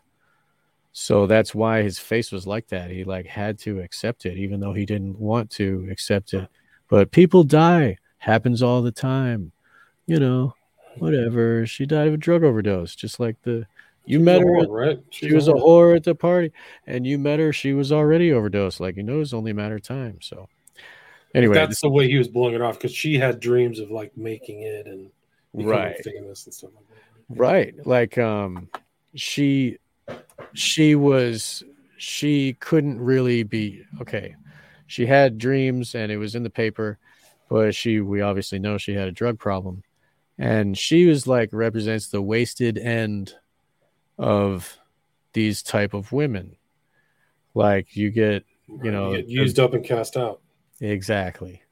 Like when, you know, after those models are done being taken pictures of at Rockefeller Plaza and being whores at the party, if they're not chosen to be mothers like Alice was, Alice was one of the special ones. She was chosen to be a mother to make another generation, you know? So a lot of them are just wasted in the abuse and the drugs. Um, you know, not all of them are chosen. But that theme pervades a lot of these other stories, like Hollywood stories of starlets and ped- you know pedophile victims. They just get cast out and they commit suicide supposedly or die of drug overdoses. Case in legion- point, there's legion stories, man, tons of stories. case in point, uh, Marilyn Monroe, and we'll talk about her in a couple seconds. Uh, so we see there's, you know, they're walking into this uh, toy store. Which is all red. Which is all it's red. all red, so it's another callback to the red carpet. And uh, as we as it goes through, we see that it's uh, you know, the the guy has a red uh, a red um, shirt and he's like putting these bubbles over their heads like it's like the magic you know uh, it, uh down below he's got the magic circle Magic circle on the bottom left, right? right and above there's like a gun that's shooting the Trinity of like three balls or whatever. And it's got And the like bubbles. stars, like pentagrams in the background. Yes, the stars. Yes, exactly. And so like they're walking through and um and they're dazzled by the bubbles and we see the magic circle down there in the corner and it's like got a zodiac on it and it's uh we there's another view of the magic circle box and uh it's plain view we see it and he says uh It has, I think, it has the symbols of like uh, the, the the zodiac astrology. Oh, the Right. zodiac. Right. Yeah, yeah. And it like it says uh uh a box of tricks, you know, like like you're gonna trick people, you're gonna teach people how to trick them or whatever. Um so anyway, it's like the game of magic and they're walking through and we see uh in the next one, you know, they're discussing their marital problems or whatever. And in the next one we'll see that uh Bill moves aside for this thug. You look at the guy all the way to the right. He's a thug. And he doesn't have a kid with him. And he was looking at the ground right where Helena was. As they walked past, he was looking at that same level.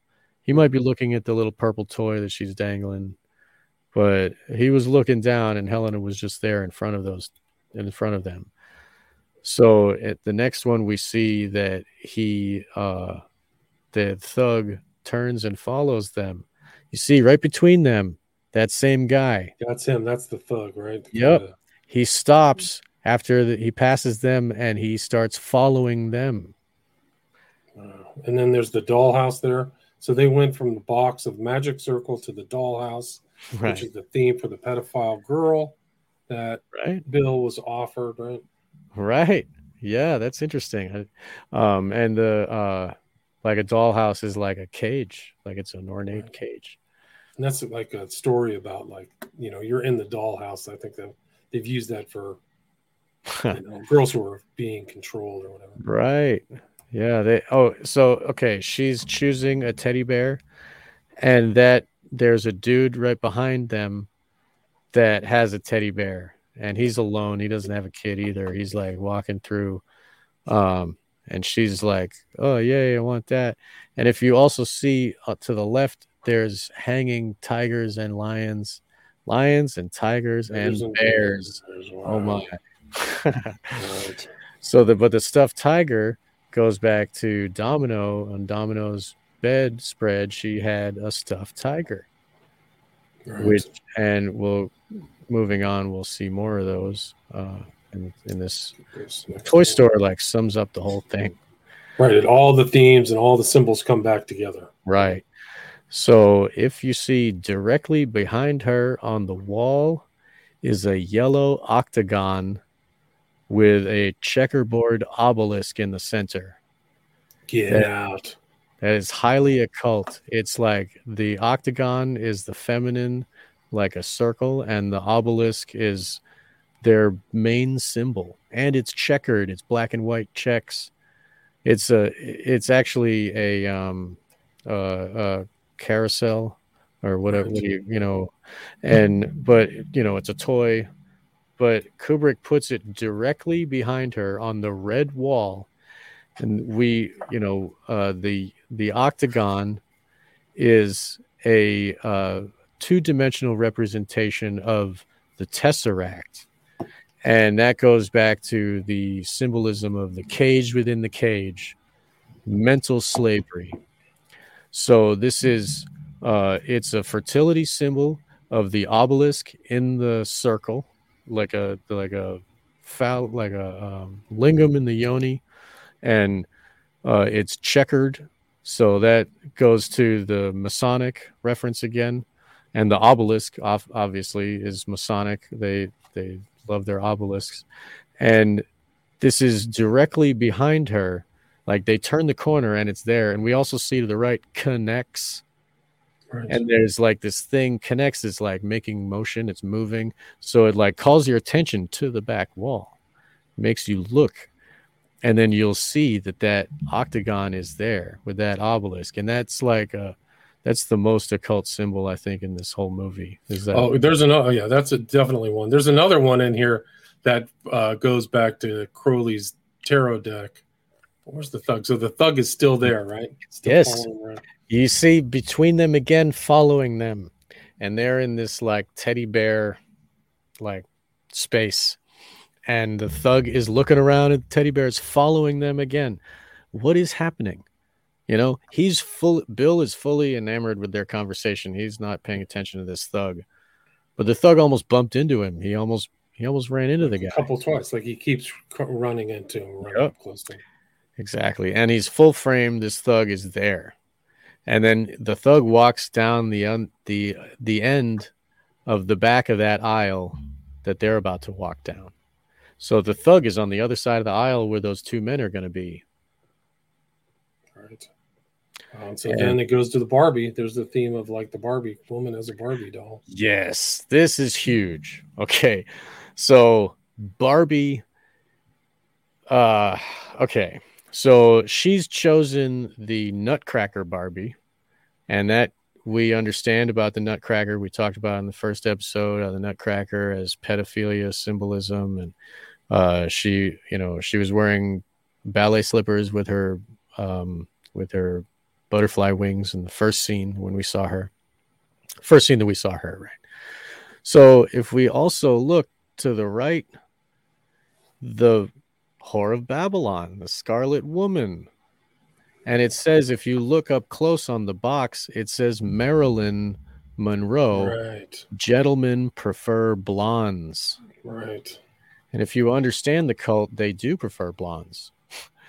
you know, they uh, they're Nazi eugenicists, and they uh, they think that blondes and redheads have more psychic abilities than the other ones. So they they covet those above uh, the regular haired. Arizona Wilder taught uh, taught about that. She had she was a um, she was a uh, a psychic that would perform rituals for them and she would with three other sisters there were like four of them and they would do these rituals together and their hair was very important that's why Britney Spears cut off her blonde hair. She says, "I don't want them in That my was her hair." rebellion against all the Yes, control or whatever exactly. Disney stuff. Exactly. And there's the pentagram right there. So Marilyn's on top of the pentagram. Yes, Marilyn is standing on top, and there the the upside down pentagram or the upside down star, and that's a golden box.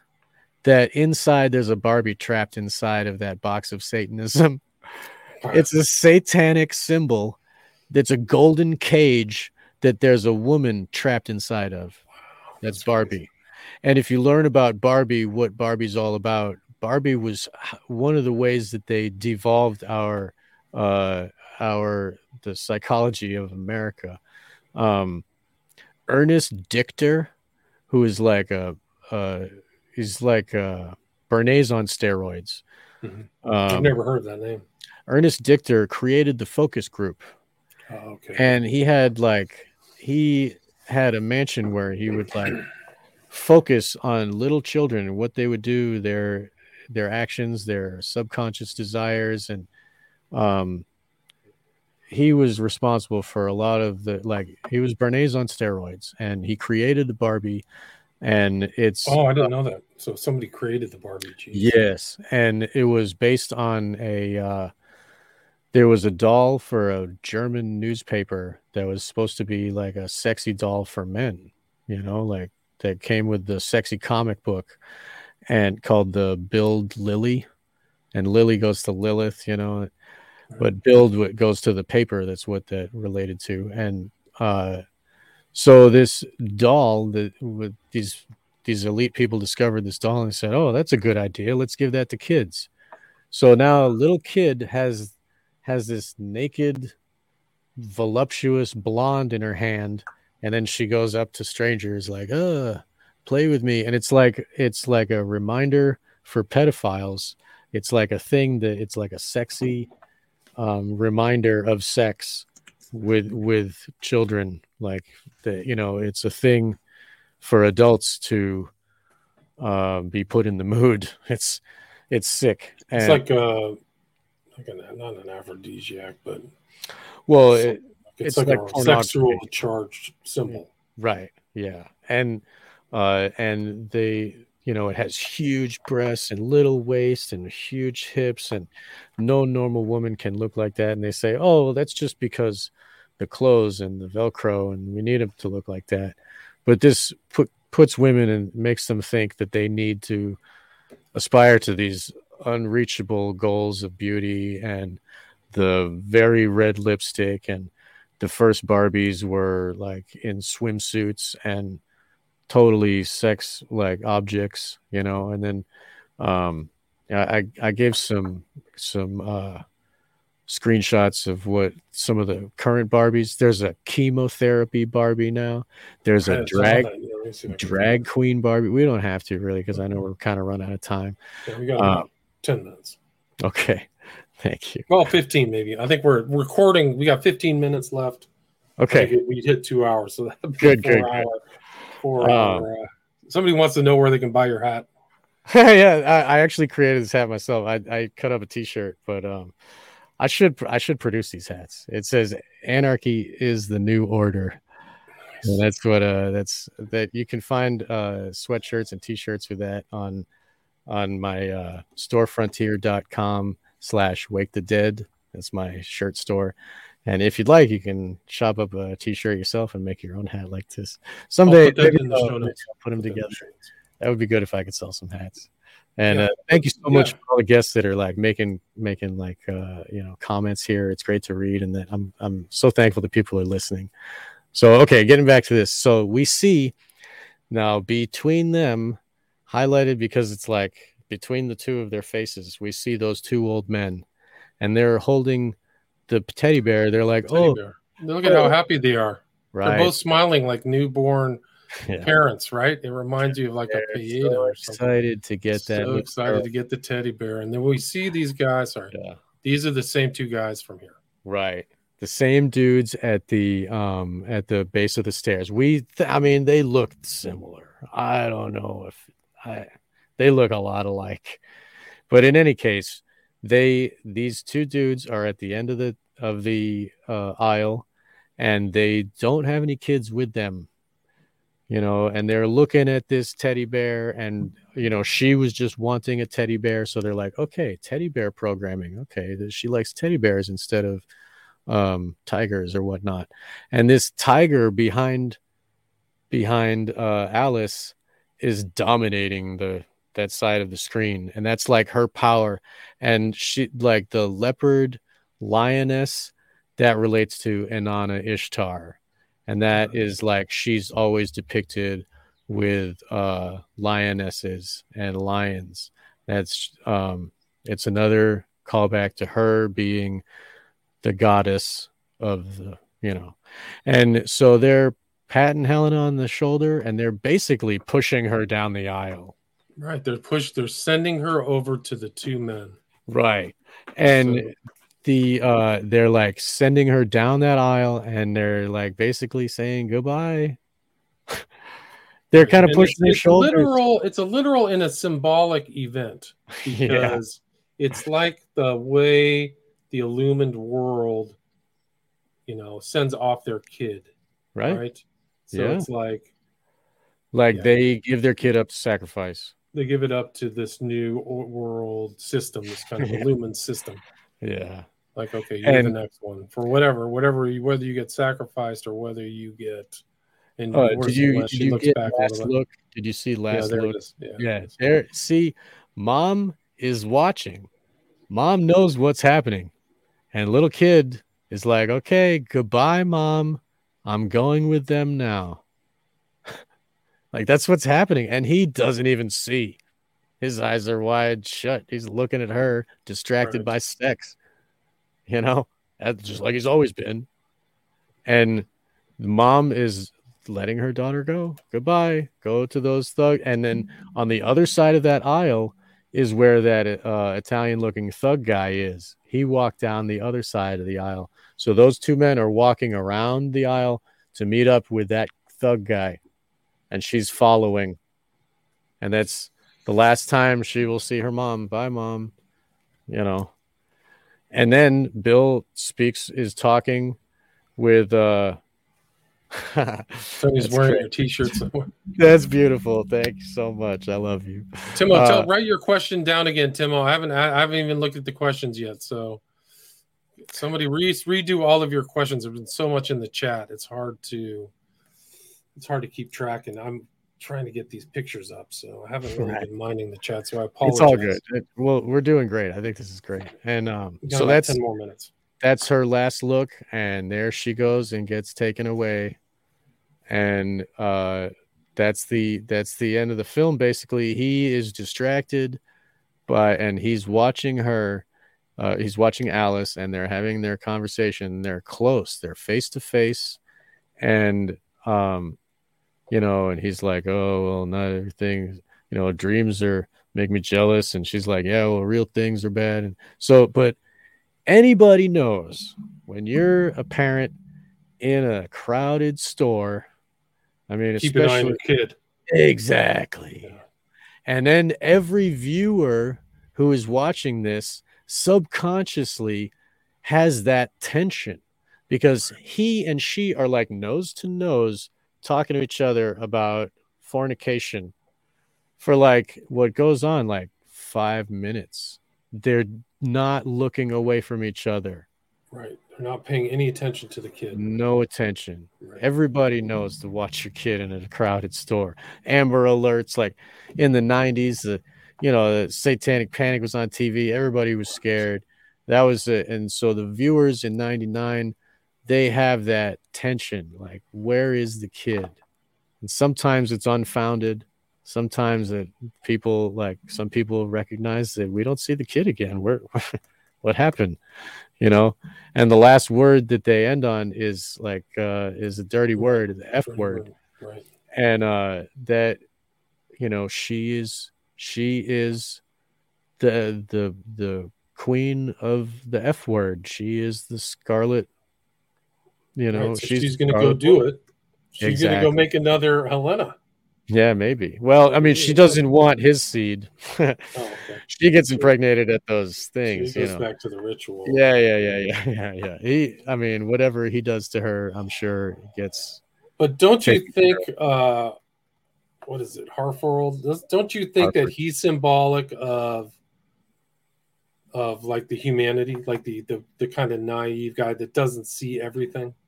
Yes He's Yes. like Yeah. he is the the dumb like sheeple guy sheeple who guy.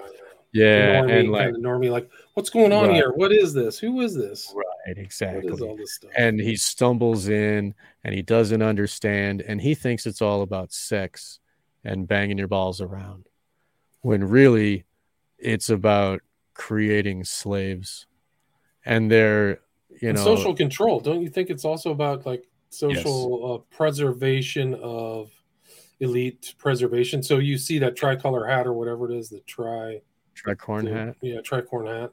Like they're showing you that this is uh this is elite behavior. exactly yeah the tri the, the elite used to wear a tricorn hat to show off their wigs that they wore their fancy white wigs like it's so they they're so crazy and like barry lyndon will show how kooky that type of fashion was like i mean they would they would put dots on their face to look like they got a beauty mark and they would put like white powder all over themselves like it was really crazy they're they were like preening themselves like um like like birds you know what i mean with fancy dress and feathers and you know um Right.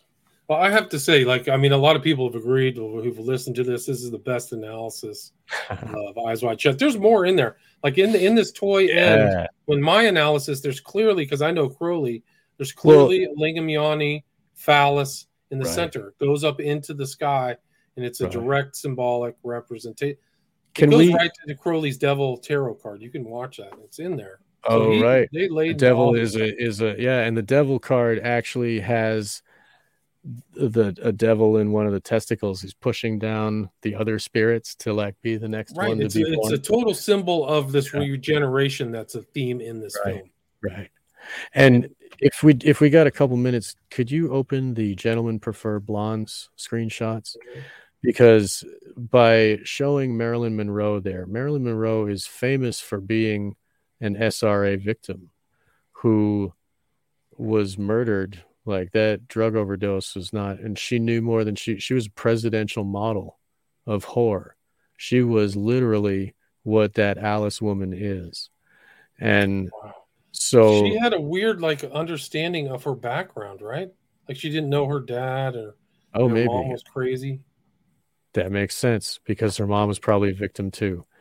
Yep see there she all the other women have veils over their face but she has a face because she has diamonds you know this is this is part of the uh programming people into thinking that diamonds are valuable Right. and the De Beers they aren't exactly and the way that they control the diamond mines all the diamond mines only let out the you know the amount of uh right. It's a cartel. It's Yes, cartelized. yes and it's run by uh Cecil Rhodes who is a Rhodes scholar works for you know well not Rhodes scholar but he created the Rhodes scholarship and he was about bringing America back into Britain it's about like capturing America for the British Empire and those are the guys who are the elite the ones who do prefer blondes you know and I didn't know that this thing was so cultic and like ritual stuff. Like this is off the charts. so Look at how she's staring right here.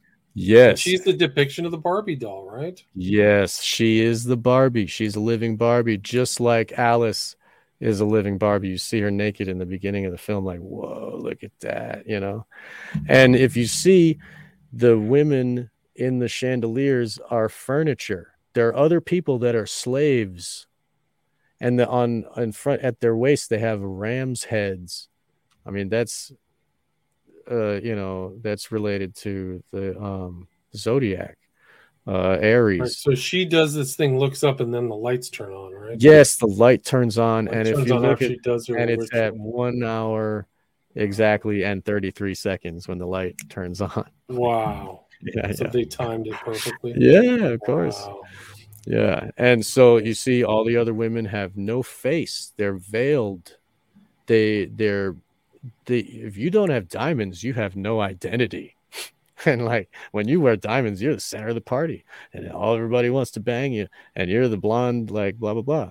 And you know, as uh there's another scene where she's So, so these straps are like phallic symbols. yes, they're like suggesting hanging, that. Wow, that's crazy. Yeah, and she's like under them, grabbing on them, and they're just all the men are just holding them out. Like you know, each man has one. Right. So then the woman is thinking, "This is what you're supposed to do."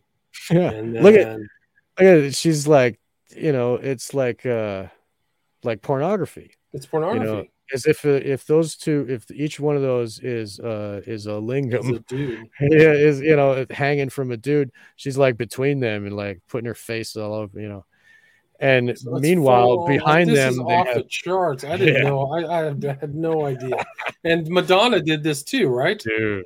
So yeah. Madonna became the next Marilyn kind of Ma- prototype Madonna model. tried to act like Marilyn, tried to look like Marilyn. And if you look, this chandelier, these women are they are slaves in bondage, wearing black like leather. And the women on the inside are on their back with their legs held open. Wow, that's crazy. Dude, women, people as furniture, like the dude Full on was saying. BDSM furniture. Wow. Yeah, dude. Yeah, and then we see this in like really the cool. you know in like um in Clockwork Orange, there was women as furniture that they would get milk at the milk bar. You know, literally people as furniture here in this like um It's like the ultimate. So the person, Yeah. it's like the slave shall serve. Like Yes. this person doesn't matter. she's perfect slave. And all those women are like oh they're all perfect slaves in the structure of obedience.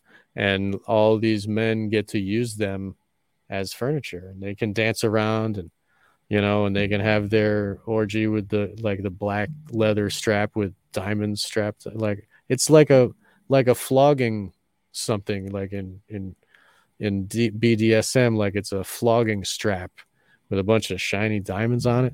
And she goes and she's like next to these women that are furniture, uh, and they're blank faced, staring off, not interacting. They're just total slaves, have no will of their own. And she's the only one that can do stuff. And they're all show, trying to offer their straps to her, like, oh, here, It's take totally mine. symbolic. I mean, it's Yeah. obvious. Like when I watched this as a kid, watching it now, it's like a completely different thing. Yeah, she's like, is- "Who me? Oh, I'm Yeah. not a whore." Yeah, she is, and she's like on the red, and she's got the pink. Pink is also related to the whore Babylon. Uh, red and pink, those tones, uh, similar, but the blood red is more of like the ritual occult. But the pink- wow, that's crazy. But the pink relates to the the actual the color of of the vulva, the inner portions of the vulva is uh you know that color. And it like it it, it subconsciously affects your mind when you see that. And you see these more these women with ram's heads and they're they're holding up the light just like at the ritual uh we didn't really see them because there was nudity but there are um bronze statues of women holding up um candles basically like that's the lighting Oh, right, fixtures right. in the in the Like place pictures were women holding candles. Right? women holding up candles and that same is here so that's I think that was actually a depiction of Columbia. huh. oh yeah yeah the because torch I think the there are lit torch, depictions of Columbia too, Right. which just gets crazy. But do a quick where do a quick o'clock. count of how many uh, girls in pink there are. oh right one, two, three, four, five, six, seven, eleven. yeah. So they got the number of magic right there. yeah right. And that's how many girls are in the ritual at Right. the, in the movie in the movie that we're talking about eyes wide shut. So and those and these women in bondage are all in black and they're all in the structure held in. They're they're they're slaves. Right. and if you look at the base of their black um of their posts that they're standing in is the eight pointed star of inanna there's gold bronze or whatever at the base of uh if you if you look is the gold star or also kind of looks like a rosette but that's the inanna ishtar And it goes back to show that this stuff isn't something new that come out with eyes wide shut. That it's been around in these families and stuff, and they're parading in front of you for a long time. yeah So anyway, what do you like to add? Uh, promote your uh, podcast again, your website, where people can get your T-shirts. Do that again. uh my podcast is wake the dead and you can find uh my you can find all my work posted on onegreatworknetwork.com slash sean hyphen mccann uh you can find it just onegreatwork.network.com under the creator section or if you scroll down you'll see my name sean mccann click there. And uh i uh there's a donation button if you care to donate. Uh, if you think you you want to say thank you monetarily, I very much appreciate it because I'm a working schlub and it's it's a tough life out there. It's Uh, only going and to get tougher for the Yeah, working I'm- class. I got to tell you, I'm once this inflation kicks in, yeah, it's not good. I'm scared. Uh, but in any case, like uh, I, you know, I do I, I make T-shirts and I have uh, you know I, I'm an artist and I, I I produce T-shirts too. And if you wanted to support the show that way, that would get a little bit of money in my pocket as well. If you go to storefrontier.com slash wake the dead and see what kind of shirts I have to offer, they're anarchy designs, fine art photography. Um, I'm very proud of that work. So please take Yeah, a look. it sounds like you have to put one of your hats together so you can sell. so- Yeah, that'd be great. I need more hats like this one's starting to fall apart, and I need to make new ones There you anyway. go. That's a good Hats idea. are good. Those are a good way to Yeah, sell yeah, some stuff. Yeah, Again, right. it's Sean Mate- uh, McCann, MC, C A N N, Wake the Dead. Four hours on Eyes Wide Shut. Covered a lot of stuff, but there's a lot more. There's other things involved, like they. Uh, but I know. I mean, you taught me a lot about stuff that I had no idea of some of these connections. And That's fantastic. really, I'm so glad. so I appreciate. I appreciate you and uh, your time and doing all Awesome. the research. So thanks so much. Very well Keep welcome. in touch. Thank right, you. Stay there. Stay there. Stay there.